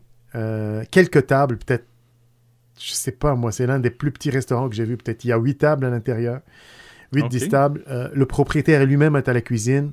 Euh, il te sort des petites merveilles dans des petites assiettes. Il y a de la pieuvre grillée, il y a des trucs comme ça. Ah, que c'est bon. Ça goûte l'huile d'olive, ça goûte le soleil. C'est simple, c'est rien de compliqué. Et c'est délicieux. Ça, c'est, c'est, les trucs qui me sortent à la tête là quand je te dis. Bayrada? Oui. Eh. Exactement, bravo. Vive Google. Bayrada. Écoute, il est coté quand même à 4,5 sur 5 sur Google, alors je te crois sur parole que ça doit être une bonne place. Ouais, ça rouvre à 17 ans, ça rouvre, ça rouvre quand même tard. Absolument. Mais. Euh, Fais juste le soir. Puis là, tu as parlé de pieuvre. Euh, moi, euh, mon premier emploi, à 16 ans, j'étais poissonnier. Donc, c'est le premier emploi que j'ai eu. On dirait qu'à 16 ans, quand tu es poissonnier, tu n'as pas beaucoup d'amis. parce que surtout quand tu travailles l'été, parce que tu sors du travail, tu sens le poisson en plein nez. Mais euh, un des avantages que j'ai eu, c'est que Danny, mon propriétaire, à tous les. je travaillais à la fin de semaine avec lui. À tous les dimanches, quand on fermait, il me préparait un truc qu'il y avait dans son comptoir. Donc, à un moment donné, on a mangé du requin, à un moment donné, on a mangé de l'arrêt, à un moment donné, on a mangé euh, de la pieuvre. Puis là, il me montrait comment les apprêter. Il me montrait c'est quoi les façons optimales, parce qu'une pieuvre, c'est facile à ce que ça goûte le caoutchouc. Mais quand c'est bien saisi, bien grillé, puis pas longtemps, c'est comme la crevette, c'est mhm. comme n'importe quel fruit de mer. À partir du moment où elle commence à changer de composition, de couleur, c'est prêt parce que sinon, tu l'overcook, en fait, tu le surcuis, et puis là, ça devient caoutchouteux, puis c'est pas mangeable. Tu as tout à fait raison. En fait, la pieuvre, elle, elle, elle, c'est pas compliqué, mais si tu ne fais pas attention, tu peux la rater facilement. Exact. Parce que pas assez cuite, c'est caoutchouc. Trop cuite, caoutchouc. Oui. Donc, il faut trouver le bon, la bonne température avec le bon, bon temps, dépendamment de la façon. Parce qu'il y en a qui le sortent, il y en a qui le font sur le barbecue, il y en a qui le font au four, fait que ça dépend de la type de la cuisson. Il faut faire attention à ça. Une fois que tu le sais, il y a plein de vidéos. Regarde, euh, si tu vas sur euh, YouTube, il y en a plein qui vont ben te montrer. Euh, tu vas l'apprendre comme ça en deux secondes. Allez-y avec la pieuvre. Les gens qui aiment au départ les fruits de mer ou les poissons, si vous ne l'avez pas essayé, essayez la pieuvre. Elle est délicieuse. Toute simple. Hein? Griller, des fois, tu la fais juste la, blanchir un peu dans l'eau. Mhm. Ben, un peu. Quand même une demi-heure, 40 minutes dans avec des herbes. Euh, après, moi, je la finis grillée, juste pour la colorer un peu, pour faire des, un petit peu de, de, croustillant, un peu de noir, là, carbonisé sur les coins là, des tentacules. Puis après ça, tu sers ça avec un peu de citron, de l'huile d'olive, sel, poivre et un peu de persil dessus. Et... C'est pas compliqué, la bonne bouffe. Vas-y. Hein? Non, vraiment pas. Tu sais, euh, sel, poivre, parce que bon, on veut quand même aromatiser un petit peu. Euh, tu peux mettre un peu d'herbes fraîches. Si tu as la chance d'avoir des herbes fraîches, sinon, ben écoute, tu peux prendre des herbes séchées, mais c'est pas aussi Bon, euh, ben, tu sais, souvent dans le doute, si tu en as, comme, tu sais, moi, par exemple, je vais acheter des fois ma, botte de persil, je ne l'utilise pas au complet, mais je vais passer le reste au déshydrateur au lieu de la gaspiller, puis je l'utilise plus tard, toujours dans une optique de revalorisation puis d'économie de bouffe. Mais, oh, mon Dieu, j'ai faim. est-ce que, est que tu, tu penses qu'on pourrait goûter un petit quelque chose comme ça en direct? Ben, certainement. certainement. J'ai ramené des trucs avec moi, puis euh, je me suis dit que si on a le temps, je pourrais. En parlant comme ça. oui. Euh, pendant ce temps-là, je vais quand même euh, mentionner aux gens que là, les destinations qu'on vient de nommer, donc le Bayrada, et on, on a parlé du Bombay Mahal. Le Bombay Mahal. Euh, je vais euh, vous sortir les adresses euh, complètes, puis je vais vous les mettre sur le résumé de l'épisode sur le www.foodlabouffe.net. de même que dans quelques minutes, on va parler aussi recettes avec Mourad. Donc là, on, va, on va comme souligner la recette, on va parler des grandes lignes, mais la recette va aussi se retrouver dans son entièreté sur l'article de blog. donc là, cette saison-ci, j'ai intentionnellement attendu avant de sortir les, euh, résumés d'épisodes parce que, en fait, c'est juste pour ramener les gens vers le podcast plus tard dans la saison. Donc là, tranquillement, pas vite, je ressors les résumés des premiers épisodes, mais on va en venir à celui avec euh, Mourad. Puis vous aurez la chance aussi de, voir le lien pour vous diriger vers Spotify pour l'écouter. Euh, parce que le, podcast est, est, évidemment disponible sur Spotify, Player FM, Deezer, Stitcher, de même que Google Podcast et Balado Québec. Voilà. Quand même, hein? Ouais, pas mal équipé. Je sais pas à quel point euh, il va y avoir une autre saison. C'est encore au niveau du stade de surprise, mais je pense que je vais peut-être juste changer la formule pour euh, diffuser un épisode quand j'en ai un de fait, tout simplement. Euh, plutôt que d'essayer de me mettre la pression là, d'enregistrer une saison rapidement. tu vois, l'épisode qu'on enregistre, là, on est en date du... mon Dieu, j'ai perdu le fil. On enregistre, on est le 28 novembre. Cet épisode-là va être diffusé le 4 décembre prochain. Là, je suis presque euh, à jour dans mes épisodes. Il me manque un seul invité, donc euh, ça, il faut que je me trouve un invité. Et je veux finir la saison avec euh, Alex Perron, qui est humoriste ici au Québec. Donc ça, c'est prévu depuis longtemps. On essaie juste de coordonner nos horaires. Cool, j'aurais aimé être là avec toi. Et j'ai commencé la saison avec euh, Marco Cagliari, euh, un chanteur assez connu, qui était chanteur du band Anonymous, un band heavy metal québécois, mais qui maintenant fait de la musique du monde, donc la musique d'origine italienne, qui est, euh, la musique d'origine de sa famille. En fait, ses parents sont immigrants italiens. Donc, tu vois, sensiblement dans la même région. Ben oui, ben oui, on reste dans le bassin méditerranéen. Ça fait partie des destinations que moi et ma blonde, on veut beaucoup faire. La, région méditerranéenne, je l'ai dit du premier coup. Ça, j'ai de la difficulté. D'habitude, je me trompe tout le temps dans ce mot-là. La langue me fourche quand je dis ce mot-là, je suis pas capable. Alors là, je vois que tu as un petit trio de produits. Euh, en fait, ce que je veux te, te faire goûter, en fait, c'est des produits qui se retrouvent en pot euh, de 212. Donc, on peut trouver des pots, tu achètes tout seul chaque pot. Mais là, on a un petit emballage qu'on ramène dans les fêtes. C'est un petit coffret de dégustation qu'on appelle, euh, qui s'appelle Exquise tartinade de légumes. Donc, Kemia, tous les produits Kemia sont à base de légumes. végétarien, vegan, tout le kit. Ben oui, parce qu'en fait, je voyais. Pas de produits de viande la, du tout. La plupart des étiquettes, là, c'est sans gluten, euh, vegan. Euh, oui, tous. C'est à base de végétaux. Tous. Donc, j'ai pas d'autres produits. Là. On touche pas le carnet là, ou quoi que ce soit d'autre. Euh, ni céréales, ni rien. Donc, ça règle la problématique de tout ce qui est gluten, de voilà. tout ce qui est. Voilà. Donc, vous pouvez. Bon. Ici, j'ai trois types de tartinades qu'on fait faite avec différents légumes. Donc, j'ai une tartinade d'artichaut. Euh, c'est comme une crème d'artichaut, mais elle est coupée un petit peu plus rough, disons. Fait que ça fait une tartinade, on l'appelle. Plus texturée.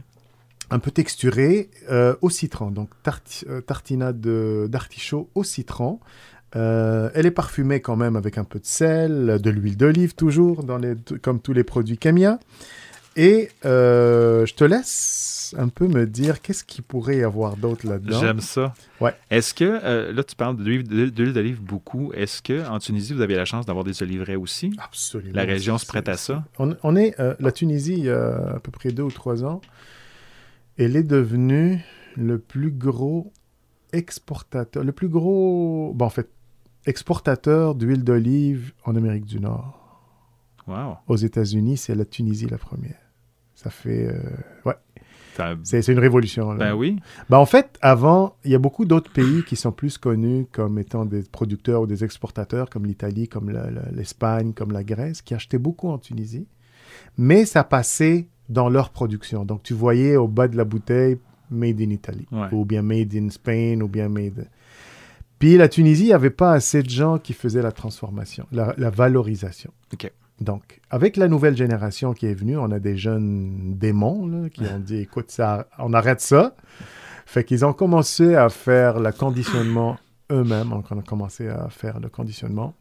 Et ça a créé de belles choses, vraiment, des marques qui ont conquis le monde, puis qu'ils sont arrivés. Euh, la plus célèbre d'entre eux, c'est la marque avec la bouteille, la, la, bouteille euh, carrée, un peu, euh, tu sais, la forme carrée, avec l'étiquette jaune, avec un cheval noir dessus, un cheval style romain. Que j'ai sur mon comptoir chez moi. Ouais, qui s'appelle Terra Delissa. oui. C'est la plus vendue dans le monde maintenant. Elle est tunisienne. Ah, tu vois. Ouais qui est délicieuse, fine. Tu peux faire la cuisine avec, tu peux cuire, tu peux manger cru, tu peux, tu peux tout faire avec. Oui, puis une des rares compagnies qui a compris que l'huile d'olive, il faut que tu la mettre dans une bouteille foncée si tu veux pas que le goût s'altère avec le temps. Exact. Et elle est biologique. Ah oui, euh, Donc, euh, tous les, tous les oliviers en Tunisie sont biologiques. Il n'y a aucun, aucun. Tu n'as pas besoin d'entretenir euh, est-ce que, un olivier. Est-ce que vous, vous, vivez le fléau des pesticides? Vous avez la chance d'avoir quand même une région qui est assez stricte en matière de pesticides? Euh, écoute. Je, le sais qu'il y en a partout, là. Je veux dire, on se leur. Il y en a partout. C'est, on est plus. Les gens sont plus conscients maintenant, ils font plus attention. Mais la culture biologique en tant que telle, euh, en Tunisie, elle est encore un peu. Euh, tu sais, un peu par rapport à d'autres. Ben pourcentage, proportion par rapport à d'autres, euh, avec ou sans pesticides, c'est un peu comme dans la tendance mondiale. On est comme dans la moyenne. Mais je vais lancer une flèche à ceux qui mangent que biologique. C'est pas méchamment que je le fais, c'est pour faire prendre conscience d'un truc. Même si une installation ou un produit se dit certifié biologique, euh, on peut pas avec certitude dire qu'il l'est. Partant du principe que le champ à côté, ça ne veut pas dire que lui est en pas de pesticides. Et avec les pluies, avec euh, l'irrigation souterraine, c'est pas impossible qu'il y ait quand même des pesticides qui se retrouvent. Là où on utilise l'appellation biologique, c'est en deçà d'un certain niveau de pesticides qu'on peut considérer que l'appellation biologique. Donc, tu sais, euh, euh, donc pour les puristes de ce monde, là, partez du principe que ça se peut que votre bouffe biologique ne soit peut-être pas tant que ça finalement. Mais on fait, les, on fait des efforts, puis de plus en plus on se conscientise, puis on fait attention, puis on essaie aussi de, de d'envisager des alternatives intéressantes à certains pesticides pour y aller de plus en plus euh, sur le moins invasif, peut-être moins violent sur les cultures, sur les effets sur la santé, tout ça. Mais tu sais, je suis pas assez féru ou assez euh, scientifique pour pouvoir en parler ouvertement, mais ce que je sais, en fait, c'est ça. Voilà. Bon, ça fait le point sur le biologique. Je pense que oui. C'est bon. Parfait. Bon, mon cher Pat, alors si tu, si tu es d'accord, Oui. je vais commencer par te faire goûter ces petites merveilles dans des petits pots. Donc là, on disait artichaut euh, et citron confit. Oh mon Dieu, ça va être bon ça. Ouais, c'est artichaut et citron confit. Les gens qui me suivent, les abonnés, savent pertinemment que je suis un amoureux de tout ce qui contient du citron. Alors, vous êtes sur le live, ça n'a pas été préparé avant. Je le vois en face de moi, je vois les expressions sur son visage. C'est crémeux. C'est, je suis très surpris. Je pensais pas que ça allait être crémeux comme ça. Presque pas texturé. À la limite, c'est tellement crémeux Ouais. que. C'est ça. Elle n'est pas très lisse comme un aliment de bébé, disons. Non, non, non. Une petite texture, mais son vrai nom, c'est crème de- de- d'artichaut. On goûte fait. clairement l'artichaut. Ouais. Le citron vient pas dénaturer le goût. Évidemment, il y a l'huile d'olive qui est présente. On le goûte bien. Ouais. Ben, c'est un beau mélange. Puis, mon Dieu, ça doit être bon, ça. C'est un, un craquelin, n'importe quoi avec un. Là, j'ai plein d'idées, là. ben, écoute, ben, si, si, si tu l'as, je veux dire, euh, je veux pas m'imposer, mais. Fait que oui, pour euh, les gens euh, à la maison, je suis en train de déguster euh, des produits Kémia. Il y a une belle gamme, soit dit en passant. Je vous invite fortement euh, au moins à aller jeter un coup d'œil sur le site internet euh, www.kemia.ca euh, ou essayer de regarder au niveau de vos points de vente euh, ce qu'il y y a de disponible. là. Euh, on parlait des IGA tantôt, ce que c'est, euh, c'est dispo. Métro plus. Euh, métro, mais- métro, oui. Il est dans certains IGA qu'on dit. Ouais, ouais, quand même. Donc je regoute, mais sur un coin de, un coin de craquelin, tiens. Avec le bruit de SMR dans le micro. Ça fait vrai. Ça fait authentique. C'est très léger, très doux en bouche. Puis, tu sais, d'emblée, j'ai pas beaucoup d'artichauts dans mon alimentation. Donc, c'est pas un aliment que je suis habitué de manger. Puis ça, c'est très, très bon, très léger. Euh, vous, vous le suggérez de quelle façon au niveau de la présentation de votre côté? Ben, D'abord, comme tu, tu viens de le faire maintenant, sur un craquelin, la meilleure façon de manger des tartinades ou bien des, des crèmes qu'on appelle de légumes ou ce qu'on appelle des caviars de légumes, plus en Méditerranée. Euh, D'ailleurs, son premier nom, c'était caviar d'artichaut, caviar d'aubergine, caviar de tomate. Mais on, on s'est vite, très, très vite rendu compte, au premier mois là, de, de- de- de distribution des produits ici, que les gens n'étaient pas très à l'aise avec le mot caviar. En fait, ils ne savaient pas c'était quoi. Est-ce qu'il y a du caviar vraiment? Y a-t-il du poisson, des œufs de poisson là-dedans? Puis quand on l'a enlevé, on l'a rendu tartinade avec lesquelles les Québécois sont un peu plus euh, habitués. Ça refroidissait les gens un petit peu. là. Ouais, c'est ça. Puis, puis, tu sais, les gens, quand ils goûtaient, ils disent Mon Dieu, c'est bon, je l'ai manqué. Ben, qu'est-ce qui, tu sais, en, en creusant un peu, je dis Qu'est-ce qui t'a empêché de le prendre? Ben, un caviar, je n'étais pas sûr. Caviar de. de... Est-ce que c'est du, c'est, c'est du artichaut avec du caviar? Est-ce que c'est quoi Fait que quand il y a une confusion comme ça, c'est mieux d'abandonner puis d'aller avec quelque chose que Oui. les gens connaissent plus. Clairement. C'est ça. Donc, la meilleure façon, c'est sur des craquelins, sur un croûton. euh, ça peut être euh, remplacer la mayonnaise comme sauce dans un sandwich avec un Oui, vrai. burger. Euh, écoute, je fais des pâtes avec ça. Je te fais cuire des pâtes, puis tu les fais sauter. Ben, en fait, tu n'as même pas sauté. Tu n'es pas, pas supposé la faire chauffer. Tes pâtes sont tu, cuites, tu termines ta, tu les fais goûter. Tu mets dans ton plat que tu manges, tu les mélanges avec ça. comme on ferait avec un pesto. Exactement. Et c'est délicieux. Ben oui. Tu rajoutes un peu de, de parmesan là-dessus, là, ou une herbe fraîche si tu veux, là, un peu de persil ou un peu de coriandre, puis let's go. C'est très bon. Wow. Voilà, ça c'est Ça, quelque ça, chose. ouais, ça, ça serait essayé. Je, suis un amateur de pâtes quand même, puis euh, ouais, je, je- je- je le vois facilement ensemble, puis c'est le, le côté un peu salin, on, on le goûte, on Mm. goûte la Méditerranée euh, dans le produit. Voilà. Ça, c'est très là. Et puis, euh, on peut pas se tromper. Euh, honnêtement, chapeau. Excellent produit, soit dit en Un passant. petit rappel de citron en arrière. Et le citron est très subtil. Soit ça, Si vous n'êtes pas, un- si vous êtes pas amateur de citron, là, on le goûte, on goûte l'acidulé. On sait que c'est du citron, mais sans plus. C'est en finale, c'est une subtilité. Voilà. Euh, on passe à la prochaine. Là, j'essaie d'aller en goût le plus fort avec le moins fort. Bon, la prochaine, j'irai avec ça. C'est ce qu'on appelle ici, on a une espèce de crème de tomate séchée. Là, pâte, prépare-toi. Ah ouais? Là, prépare-toi parce que j'aimerais ça avoir une, une, une caméra pour vous le filmer, pour vous le montrer. Là, je vais voir ça. Tartinade de tomates séchées Eh, mon Dieu, moi, puis Aux mes- fines herbes. Non, c'est très, très petit aussi. Là. Il faut Écoute, rappeler je suis, des tout euh, petits pots. je suis fortement dû pour avoir des lunettes. Goûte-le tout seul d'abord, puis après sur ton craquelin, là, tu vas voir. Ça, c'est fort en goût. ça. Hmm. Maudit que c'est bon. C'est mon préféré. Ça, tu vois, je ferais des pâtes avec ça. Absolument. Ça, c'est la première. Pas, je finirais pas des pâtes, je ferais des pâtes, Ouais. des pâtes fraîches avec. Je, Ouais. je l'incorporerais dans ma farine, je ferais des pâtes rouges aux tomates séchées. C'est très goûteux. Euh, les tomates séchées ont cette particularité-là d'avoir un goût beaucoup plus complexe, beaucoup plus euh, riche en bouche. Et là, le processus de, que vous utilisez pour, ta- pour sécher les tomates, ça doit pas être séché au soleil. Soleil. Au soleil, ah oui? oui, absolument. Pas de four. euh, non, ça marche pas chez nous. wow. four. Non, je sais qu'ici, ben, à cause des conditions climatiques et tout ça, les gens font du four, là, mais ça coûte pas la même chose. là. Mais non. Au départ, Pat, au départ, OK? Je- Il y a des gens qui vont dire Oh, t'exagères, Je, je, t'exagères. re- je regoute, mais avec Ouais, le craquelin. Mais vas-y, je t'écoute. J'exagère vraiment pas. Les tomates tunisiennes sont parmi les meilleures, si c'est pas les meilleures au monde. Puis je te dis que j'en ai goûté. J'en ai goûté beaucoup, beaucoup, beaucoup, beaucoup. Qui viennent de partout. Elles ont un goût. Je sais pas qu'est-ce qui fait ça. Il y a beaucoup de gens qui disent que c'est le, le climat de la Tunisie qui est proche de la Méditerranée, elle est sous le soleil, mais on a une petite brise qui vient des montagnes, qui vient de la mer. On a le désert qui est pas loin. On a, on a une espèce de triangle de petits climats et microclimats qui est là-bas, qui se peut se reproduire dans aucun autre pays.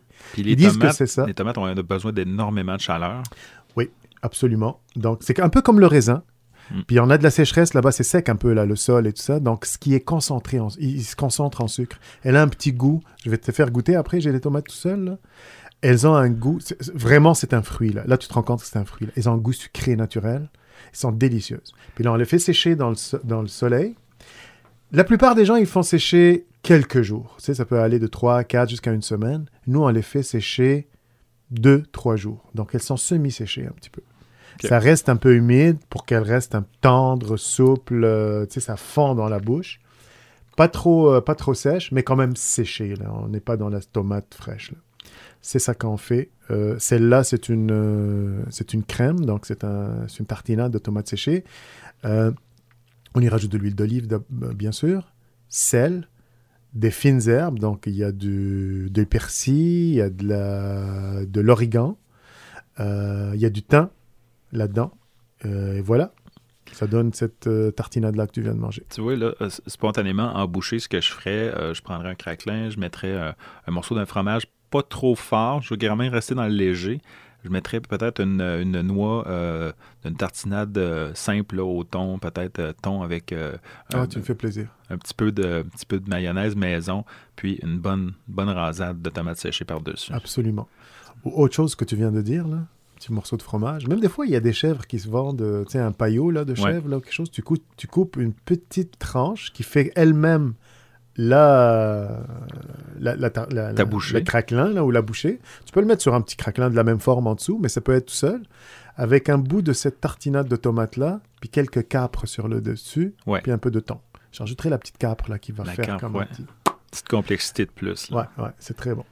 Tellement. Puis tu vois, je, je viens de. euh, au moment d'enregistrer l'émission, je suis en train de préparer 12 jours de biscuits pour mon blog euh, pour euh, décembre parce que c'est Noël, puis je voulais préparer des trucs festifs et je viens de faire un craquelin. Euh, cheddar fort, parmesan, euh, fromage à la crème, un peu de farine avec la ciboulette. Oh c'est- le craquelin que j'ai fait. C'est vrai que Tu vois? Ah oui. Ça, ça le ferait. C'est vraiment là-dedans. Bon, on s'en va à la troisième. Qui, en fait, ce que je t'ai amené, c'est les trois meilleurs d'après moi. Euh, tartinade de Kemia. Puis euh, pour revenir aux tomates séchées, juste une petite seconde, j'aime le.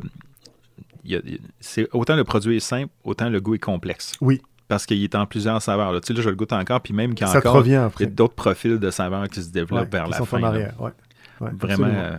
Euh, excellent. Non, c'est ma- Écoute, c'est très simple. là. Moi, euh, quand j'ai pas euh, trop de temps, je rentre à la maison, j'ouvre un pot de ça. Je fais juste des pâtes. Ça prend quoi, Mais oui. 10 minutes. Tu peux faire sauter tes Euh, pâtes à la fin. Ben, en fait, tu, tu fais juste les, les Le retourner. mélanger, c'est ça. les Je le retournes chauffe pas, lui. Mélanger, je rajoute un peu de temps dedans ou bien, je sais pas, ça dépend. Là. Si tu peux rajouter euh, un petit peu de bacon, des fois, juste retourner des petites bits de bacon. là. Ouais.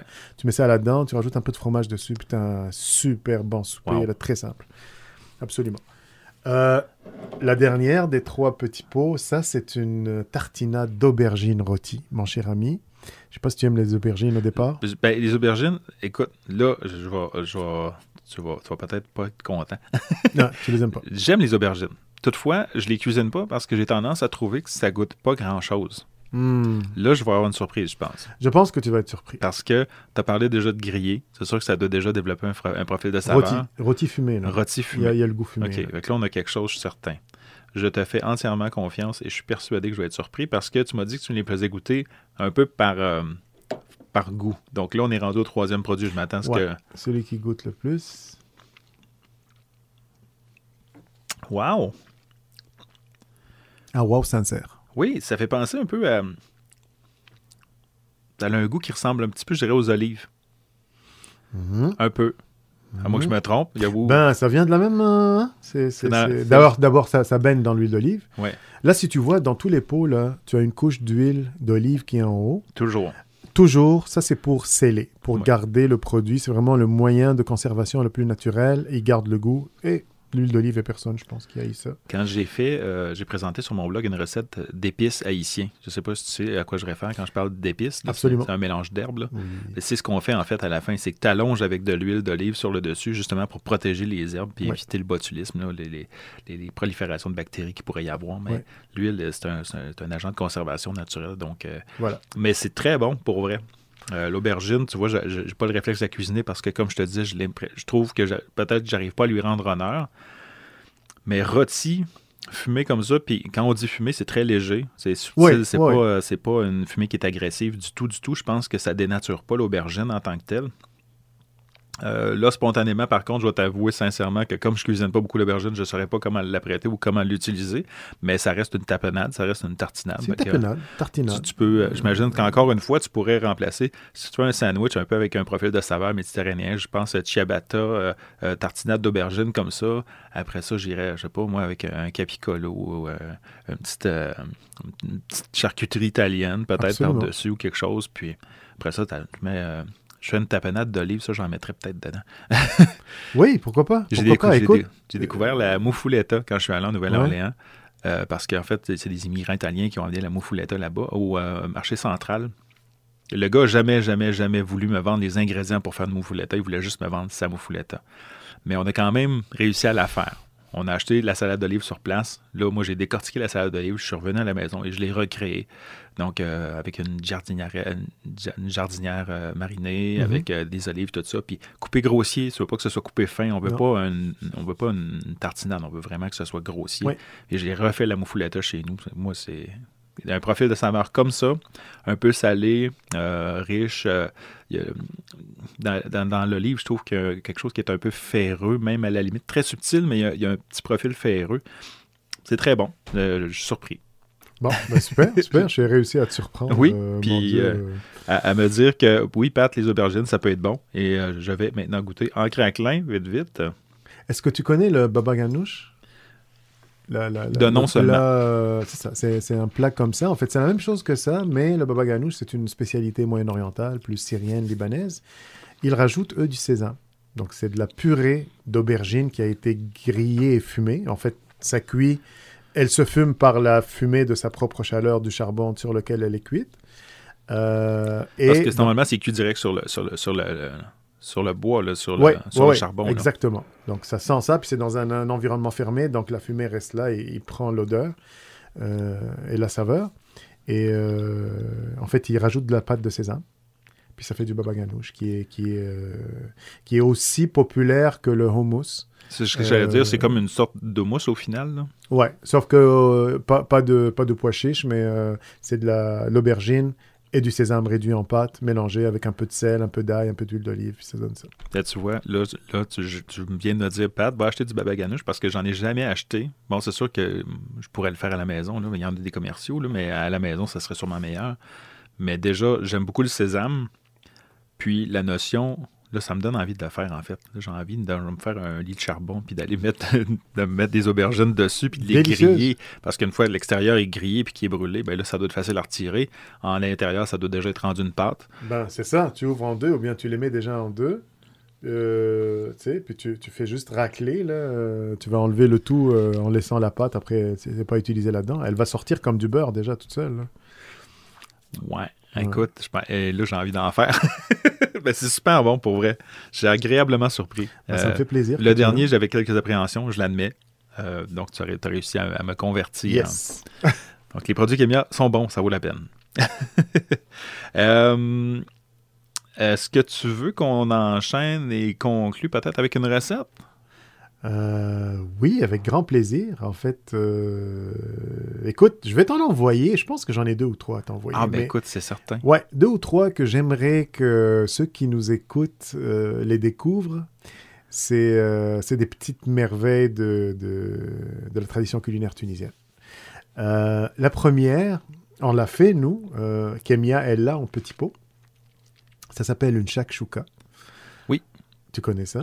Oui, ben j'ai- fait l'équivalent, j'en ai jamais cuisiné, mais je Ouais. sais ce qu'une shakshuka. Ben, D'ailleurs, tu m'en as envoyé une, fait que là, je vais t'écouter, puis euh, Ouais. on va savoir quoi faire avec aussi. Là, là, vous en avez une qui peut s'acheter. Elle est déjà prête en pot pour Kemia, mais je, vous, je vais t'en parler là, de, de- de celle qu'on fait à la maison. Elle est très, très simple et c'est très, très populaire comme petit déjeuner, comme, euh, comme déjeuner en Tunisie. Donc, les gens, surtout le lendemain de la veille, là, euh, ça peut remplacer un, un déjeuner à la québécoise, tu sais, deux œufs, bacon, saucisse, œufs, euh, avec un peu de bin à côté. Ça peut faire la même fonction. Pour te quand- ramener un hangover, là. ça te ramener, te ramener à la vie un peu là, le lendemain, là, tu sais. Alors, c'est des, c'est- c'est c'est très très simple. Huile d'olive, ail, euh, tu les fais revenir un... Ben, pas tout de suite, disons, parce qu'il il a tendance à peut-être à Ça peut, ça peut colorer vite, là. colorer très vite. Donc, tu commences avec tes oignons en dés, un oignon en dés, ou deux, dépendamment comme t'aimes les Euh, oignons. C'est ça que j'entends, parce qu'en fait, c'est une recette que la plupart des ingrédients, c'est si t'aimes ça, t'en mets plus, si t'aimes pas ça, t'en mets ça. moins. C'est exactement ça. Exactement ça. Moi, je vous dis le gros, là, puis mettez-en ce que vous voulez. C'est vraiment, il n'y a pas de... Donc, c'est oignon. Je vous les donne dans l'essence dans lesquelles tu les rajoutes dans la poêle. Oui. Euh, huile d'olive, oignon, poivron, ou piment fort, si tu veux. Poivron, disons. Euh, harissa. Oui. Ça Que vous vendez, l'harissa Kemia, c'est la meilleure au monde. Ben, je Pour vrai, là. ben oui. Là, là, là, On je- va je pas acheter un truc commercial en tube, là. Non, ça, ça c'est pas moi. Écoute, tout est bon. Elle a sa fonction, c'est l'entube. Ouais. Tu quand tu as besoin d'une pâte comme ça, que tu n'as pas besoin qu'elle soit vraiment quelque chose de raffiné. Mais si tu veux la goûter, si elle va être présente dans ton plat, si elle va être un ingrédient important, honnêtement, euh, goûtez ce que vous avez sur le marché. Puis là, je l'ai eu, ce témoignage-là de gens, de Québécois, là, Québécois pur laine, qui sont des malades de pâtes piquantes et de, de sauces piquantes et tout ça, puis qui m'ont donné, ils me l'ont donné. Ton, ton harissa, c'est la reine des harissa. Oui, parce que les pas. gens qui savent pas qu'est-ce que de l'harissa, en fait, c'est une pâte de piment fort. Oui, c'est une sorte de piment fort Ouais. qu'on a en Tunisie, au Moyen-Orient, qui est prise, euh, qui ressemble un petit peu aux euh, les ad- euh, adobés. Les- la- sauce ouais. adobée, bah, c'est fait avec des piments, les Mexicains, là, qui sont fumés un peu.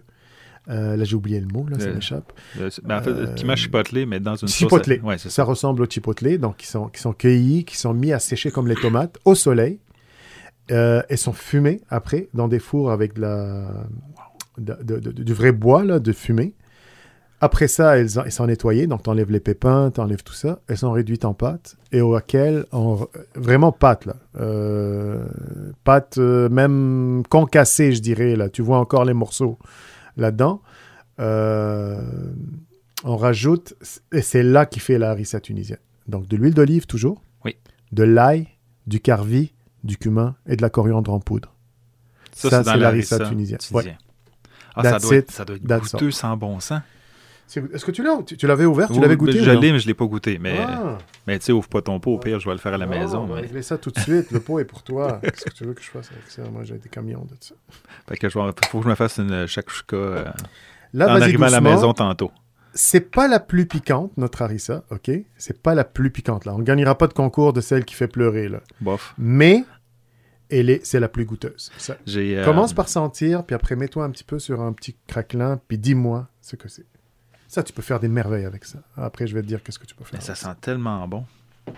J'ai. euh, Moi, en partant, il faut dire que j'aime, j'aime ce qui est fort. Fait que je suis content si tu me dis que c'est accessible parce que souvent, quand j'essaie de cuisiner C'est-tu beaucoup? Euh, ouais, doucement. Euh, non, doucement parce que tu la connais pas encore. Puis après, je, je sais Tiens, pas c'est quoi ta on- résistance. On, au- on va y aller léger. Ouais. Euh, tu sais, j'ai goûté beaucoup de produits dans ma vie. J'ai j'ai mangé des trucs qui, qui décapaient, là, qui arrachaient la tête, mais. Tu sais, moi, si on parle des piments euh, qu'on a beaucoup en, en Amérique du Nord, je te dirais que quand j'arrive au, euh, au habanero, tu sais, je me dis, au-delà de ça, on dirait qu'on perd le goût, qu'on a juste de la force. Ce n'est plus du plaisir. Non. Ouais. C'est quand on peut manger puis qu'on a encore le goût du piment, c'est intéressant. Si tu fais juste goûter, euh, si c'est juste la capsaïcine qui t'envahit la bouche puis que Ouais, tu es obligé de boire débarque, euh, un Ouais. demi-litre de lait pour être capable d'enlever, ben là, c'est plus le fun rendu Non, là. c'est ça.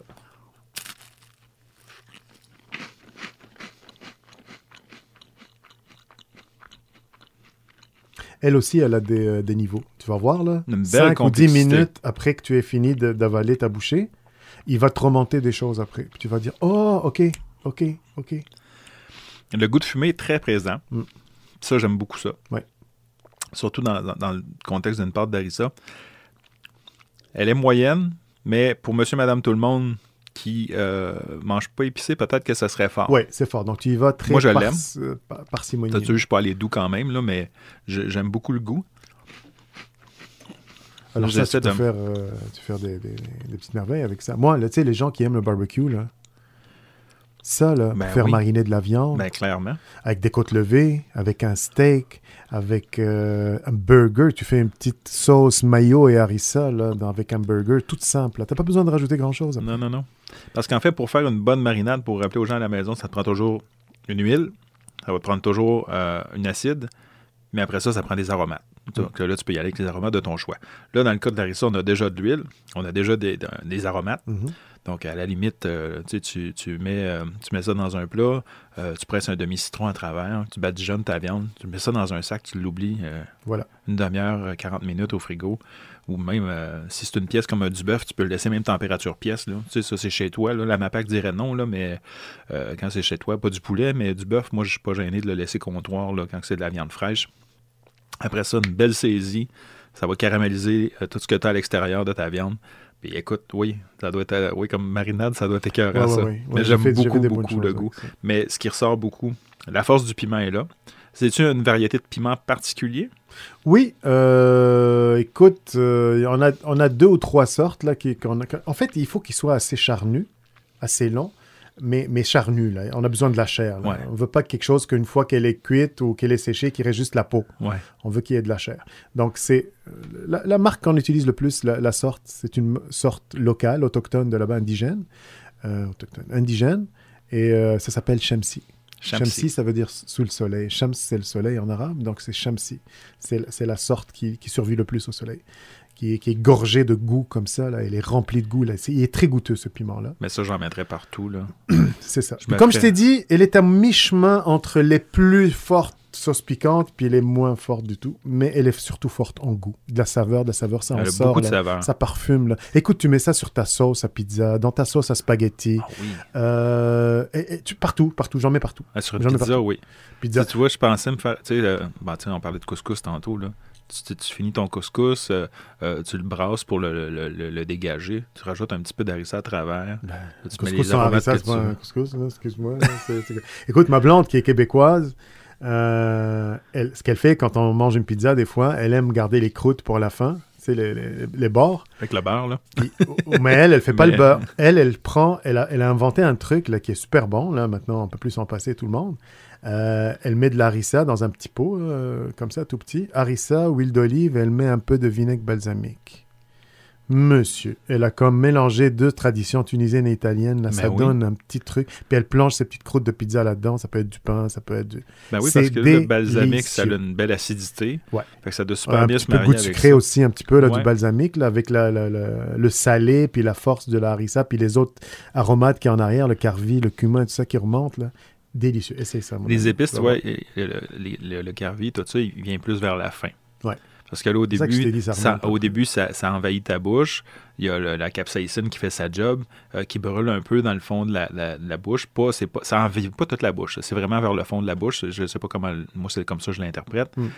Euh, si vous êtes amateur de piment fort, c'est très, très, très. Ça passe bien. C'est pas euh, envahissant. J'ai pas grimacé. Mais le, le punch est là, puis il est agréable. C'est un beau punch qui est Ah, c'est une sauce piquante, c'est pas un ketchup, tu sais, au départ. c'est- C'est ça. Puis c'est pas euh, quelque chose, c'est pas une cheap, c'est pas euh, une Frank's Red Hot, là, tu sais, là. J'en ai de la Frank's chez nous. Ça, c'est quand tu... Ça, ça, on- t'en moi mets- aussi, je les ai tous mets partout, là, euh, ça. Mais il y a des fois où, comme je t'ai dit, si tu veux goûter quelque chose que tu veux, tu sais, pas juste, tu veux pas juste te, te brûler la bouche, là, Non, non. euh, c'est celle-là qui, qui s'utilise. Mais euh, délicieuse. Merci. Pour vrai. Euh, Merci. Parce que je suis amateur d'harissa, mais tu sais, ce qu'on nous vend dans les épiceries souvent, c'est pas mauvais, mais c'est en tube. Celle dans le tube, c'est pas la même, Très euh, liché, très homogène, très. euh, euh, c'est une pâte. Ouais, c'est Parce que là, ici, on parle vraiment, c'est texturé. On voit les morceaux de piment. Euh, l'huile qui est colorée à fond. En fait, Ouais. même l'huile, Ah, je pense que je la mettrais de côté, là. je l'utiliserais Ah pour ouais. d'autres choses. Et voilà, et voilà. Et voilà. Des fois, je prends l'huile, cette huile-là, là, d'ailleurs, comme tous les produits de, de, de Kemia, il y a de l'huile qui reste dans le fond de la bouteille tout le temps. Ne la jetez pas, s'il vous plaît. Mais non. Ne la jetez pas. L'huile d'harissa, là, elle te fait, tu fais deux œufs là-dedans, là, tu casses deux œufs sur la poêle, that's it. C'est tout, tu rajoutes rien d'autre, rien. Puis manger avec du pain après. Ouais, un, un- un bon nan, là. Ou un pain berbère. Ouais, ouais, si tu le trouves, je sais plus où est-ce qu'il en est, là, mais ah, Mais non, honnêtement, mais avec n'importe Mais quel je comprends que ça se fait à la maison. Fait que, tu sais, avec une bonne recette de pain berbère, là, tu le fais toi-même. Là. Hey, On avait parti de la recette, je l'ai pas fini. Ben oui, on parlait de écoute, on, on est passionné comme ça. Oui, on est parti. Là, j'ai ouvert la- la- C'est le pot de la harissa, puis on, on est tous, euh, on Écoute. est parti là-dessus. Vas-y, je t'écoute. Euh, donc la shakshuka, Oui. qui fait un super bon déjeuner que je fais à mes... Moi, je suis entouré de Québécois. hein, J'ai presque plus aucun contact presque avec ma culture d'origine, les Tunisiens. J'en ai pas autour de moi, très rare. Euh, j'ai ma sœur qui reste ici avec un ami là que je parle au téléphone des fois, mais c'est tout. Euh, je suis dans un bain québécois et j'aime faire à manger. Les gens le savent autour de moi, donc on reçoit souvent. Puis à chaque fois qu'il y a quelqu'un chez moi, un dimanche matin ou un samedi matin, je fais ça. Puis les, les gens, les gens tombent en amour. Puis il dit comment ça que j'ai pas goûté ça avant? C'est cette shakshuka. Donc comme on a dit, tu fais chauffer de l'huile d'olive, tu fais revenir des, euh, de l'oignon. Fais-le comme tu veux. Écoute, émincé, en cube. euh, vraiment, c'est pas important. Fais-le à ton goût. Des poivrons. Tu fais revenir encore, ça euh, coupé grossièrement. grossièrement, comme tu le veux, en lanière, en petits cubes, en carré, en vraiment. Ce qui compte, c'est pas ça, c'est ce que ça donne le goût à la fin. L'arissa, c'est le moment de mettre un peu d'harissa, toujours à feu, juste que ça grésille un petit peu, mais pas quelque chose de très fort, ok, pour qu'il il brûle pas là. Un peu d'harissa, et là tu mets tes épices maintenant. Tu mets du carvi moulu, très important. Donc tu le mélanges dans l'huile qu'il y a là-dedans avec les autres et tout ça. Tu laisses pas beaucoup parce que sinon ça devient amer les épices quand tu le laisses trop souvent Ouais. grillé, donc ça, ça peut virer. Harissa, de l'ail, l'ail vraiment haché très fin, même, même moins fin, même grossier. Et là, tu rajoutes deux ou trois cuillerées de pâte de tomate. Ouais. Pour faire ta sauce. Ok, tu l'as, tu l'as fait, tu l'as fait retourner un peu. Tu mets pas de l'eau tout de suite. C'est important que la pâte de tomate se fasse, euh, qu'e- qu'elle soit sautée, qu'elle soit revenue là. Mais là, à ce stade-là, tu vas déjà avoir un peu de jus de cuisson de tes légumes. Oui, qui que sort. là, ça va quand même se marier, ça va créer une, ép- une- une sauce épaisse. En fait, ça va créer carrément un, un bloc de, de, de pâte. Ouais, exactement. Puis ça, c'est important de le retourner. Il faut qu'il soit retourné, ce bloc-là, pour que la pâte de tomate touche au plus possible la surface chaude euh, avec de l'huile. OK Après ça, une fois que tu juges que c'est bon, puis ça fait partir l'acidité aussi quand tu le fais sauter comme Ouais. ça. C'est pas la même chose qu'une une sauce, une pâte de tomate qui a tout, tout de suite a été délayée avec de l'eau. Il y a- il y a- ils n'ont pas le même goût. Ça va lui donner, tu sais, ça, ça, ça va concentrer le sucre de la tomate, ça va enlever cette espèce d'acidité. Donc après ça, tu rajoutes ton eau, tu laisses cuire 15-20 minutes, le tout. Tu mets de l'eau comme il faut là pour qu'elle soit assez cuite. À la fin, à la fin, à la fin, tu rajoutes tes cubes de tomates fraîches, coupées en cubes, tu les rajoutes et tu casses des œufs là-dedans, autant que tu veux, mon ami. Autant que tu veux. Tu Et peux tu mettre un œuf, deux œufs, trois, quatre. Moi, je les mange mollets. Ouais. Tu vois, ma blonde à la maison, elle aime, elle aime pas trop ça quand ça coule beaucoup. Mais là, j'essaie de la ramener à chaque fois, je lui en cuis moins, de moins en moins. là. Elle est presque rendue à moller. Mais au départ, elle aime que ça soit dur. Donc, tu les laisses, tu, tu enlèves. Ceux qui les aiment mollets, tu les enlèves un peu avant. Tu les sers dans son assiette. Puis les autres, tu les laisses finir de cuire. Ne la couvrez pas. Ne la couvrez pas parce que sinon, ça va devenir, ça lui donne cette petite couche blanchâtre. Ça va tout, tu sais, aux œufs, là, Ouais. ils vont être presque toutes blancs, euh, presque avec du brouillard sur le, sur le jaune. Je trouve pas ça le fun, puis pas beau. J'aime ça qu'il soit miroir, puis que tu vois le jaune, puis le blanc. Ne la touchez pas, ne la remuez pas, laissez-la cuire comme ça. À petit feu, quand elle est prête, allez-y avec du pain frais, puis rappelez-vous de moi. Si vous voulez, si vous voulez, pour ceux qui veulent en rajouter un petit peu, moi je le fais des fois, un petit peu de fromage feta émietté dessus et un petit peu de coriandre, des feuilles de coriandre fraîches. That's it. Avec de, puis moi, là, ce que je fais, je rajoute un peu d'huile d'olive fraîche crue dessus, là, sur, quand il c'est de mon assiette. Puis j'y vais avec des grosses bouchées de pain, là, puis directement, ni fourchette, ni rien, avec la main. Avec le jaune qui coule à travers ah, la ouais, ouais, shakshuka, Ah ouais, euh, ouais, ah ouais. Il faut qu'il coule, le, le- le jaune là-dedans. Fait que ça, tu dis en fait que en, en Tunisie, ce que je comprends, c'est que c'est un beau remède de hangover. hein. Absolument, absolument. Mais je, je le vois, écoute, euh, t'as, t'as- t'as quand même beaucoup de légumes. Que ça apporte des trucs. Le, le- le- ouais, non, je, je pense que c'est même ça que je vais me faire pour dîner. Une version de ceux qui aiment, qui mangent la viande, donc ceux qui, qui, qui, euh, qui veulent en rajouter. Puis c'est comme ça, il y a une version comme ça. Puis là, ça va le faire ressembler un peu plus au déjeuner québécois. Des saucisses merguez au départ.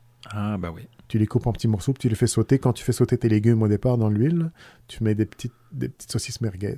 Ça, Ça rajoute un, un petit plus. Oh, c'est bon, avec les œufs après. Délicieux. Mais là, je pourrais utiliser littéralement la shakshuka que tu m'as envoyé aussi. Oui, c'est ça. Ça, ça, ça, ça va te faire euh, elle, économiser elle, elle du contient temps. tout ça. Là. Elle, elle contient tout ça. Euh, donc à ce moment-là, tu fais juste, euh, re- tu mets un peu d'huile, un peu. je vais peut-être aller me chercher des merguez. C'est ça. fait que tu fais revenir tes merguez. Une fois qu'elles sont prêtes, en petits morceaux, tu les coupes en petits tronçons. Là. Ouais. Euh, tu les sautes. Je prends quelques minutes, là, peut-être 3-4 minutes en tout. Tu les, fais, tu les fais brunir un peu, roussir un peu. Tu rajoutes ta, ta- tu ouvres ton pot de shakshuka de Kenya, tu la mets là-dedans. Après ça, une fois que c'est chaud, parce qu'elle n'a pas besoin d'être cuite, elle est cuite, tu mets tes œufs. Voilà, c'est- je pense que ça va être faut que ça soit 10 assez chaud pour que tes, tes œufs puissent cuire. Ouais, c'est ça. Puisqu'ils cuisent dans la sauce. Les œufs. Laissez-les sur le dessus. Ne les touchez pas non plus là, pour qu'ils ne soient pas. Euh, puis servez, puis let's go avec du pain. Écoute, il y a une publication qui s'en vient avec une bonne shakshuka faite avec des merguez puis des œufs. Voilà. ça, ça va être écœurant. C'est mon cadeau à tes J'ai beaucoup faim. Et puis, tu as dit en fait que tu vas aussi me faire parvenir euh, d'autres recettes, tu disais. Oui, ben, j'ai une recette que je vais t'envoyer, le gigot d'agneau de 6 heures. Moi, Oui. il est très simple, juste avec des épices. C'est- des épices du Moyen-Orient, là. Tout en mai, là. Il y a peut-être, euh, je sais pas combien d'épices, là, mais tout le monde les a, je pense, à la maison. Euh, je dois les avoir, j'en ai quand même beaucoup. Je pense que le seul que j'ai pas dans tout ce que tu as dit, je pense que j'ai pas de carvi. Mais tu sais, j'ai de la cardamome, j'ai j'ai l'entière, ma cardamome, j'ai plein de trucs. J'essaie beaucoup de préconiser euh, les épices entières parce que pour les gens qui ne le savent pas, euh, ben en fait, tu vas pouvoir la garder plus longtemps, ton épice, si elle est entière parce que tu, tu la broies au fur et à mesure. Et puis là, tu dégages tous ces arômes d'un coup. Donc là, tu peux l'utiliser quand tu la broies. Tu Voilà. la broies à, au besoin. Sinon, les épices, généralement, euh, ça a une durée de vie plus ou moins d'un an pour euh, ce qui n'est pas des herbes aromatiques. On parle d'épices. Parce que les herbes aromatiques, là, je pense que ça va jusqu'à six mois là, avant que ça, ça ait perdu sa force puis son, son potentiel de goût. Fait Fait que, que achetez-en pas beaucoup. Si vous les achetez moulus, Voilà. achetez-en en petite quantité, comme ça vous les renouvelez souvent. C'est important parce que c'est pas tous les fabricants d'épices qui sont pareils. Il y en a qui mélangent avec autre chose que l'épice qui est annoncée. C'est pas mauvais pour la santé, mais ça te donne pas le plein goût que tu recherches des fois. Des fois, c'est moins frais. Des fois, fait que il faut, il faut commencer à choisir avec qui vous faites affaire. les- parce que même dans, les, même dans les épices, il y a beaucoup d'agents de remplissage. Ouais, c'est ça. Et ça, moi, c'est, euh, tu vois, ma petite gamme de produits, c'est une des, un de mes chevals de guerre. C'est que nous, on a choisi d'utiliser, de sourcer localement autant que possible. Dès qu'on peut acheter local, on le fait pour faire nos produits. Et il n'y a aucun agent de remplissage. Donc, on met aucune farine dedans, aucun truc qui va juste faire plus de volume dans ton pot. C'est ce que tu vois sur l'étiquette, c'est exactement ce qu'il y a dedans. Le seul 1% qu'on met pas sur l'étiquette, c'est quand les quantités de certains produits qu'on met sont tellement petites qu'on on n'est pas obligé légalement d'y mettre. Puis on veut garder quand même quelques petits secrets. Absolument. Absolument. Absolument. C'est important. C'est Ben, important de oui. communiquer ça. Oui, parce que c'est ce qui rend nos produits uniques. Voilà. Écoute, je te remercie beaucoup, Mourad, d'être, euh, de t'être déplacé ce matin, dimanche matin surtout, pour venir te, te- te présenter à la station, enregistrer ça avec moi. Ça a été un plaisir et un honneur d'en apprendre euh, plus sur la Tunisie puis sur la culture euh, tunisienne. Puis euh, vraiment un chic type. Merci beaucoup. Merci à toi. L'honneur est tout pour moi. Puis c'est un vrai plaisir pour moi aussi. J'ai vraiment eu du fun. Ben moi aussi. Puis pour les gens à la maison euh, qui veulent découvrir les produits euh, de Mourad et de Kemia Canada, en fait, de Kemia tout court, www.kemia.ca. Euh, sinon, comme on disait tantôt, euh, dans les métros, là, peut-être euh, en général, là, vous devriez pouvoir trouver les produits de Kemia. On disait tantôt dans les produits internationaux, puis dans. Dans les pour produits méditerranéens, Oui. chez Métro, dans la- le rayon du méditerranéen et le rayon des marinades. Voilà. Et puis, ben, pour nous, ben, c'est www.foodlabouffe.net si vous voulez découvrir euh, ma gamme de produits. Et euh, on se reparle pour notre part la semaine prochaine pour un autre épisode d'À pleine gueule, le podcast officiel de Food de la Bouffe. Merci beaucoup, Morad. Morad. Avec grand plaisir. Salut. Salut.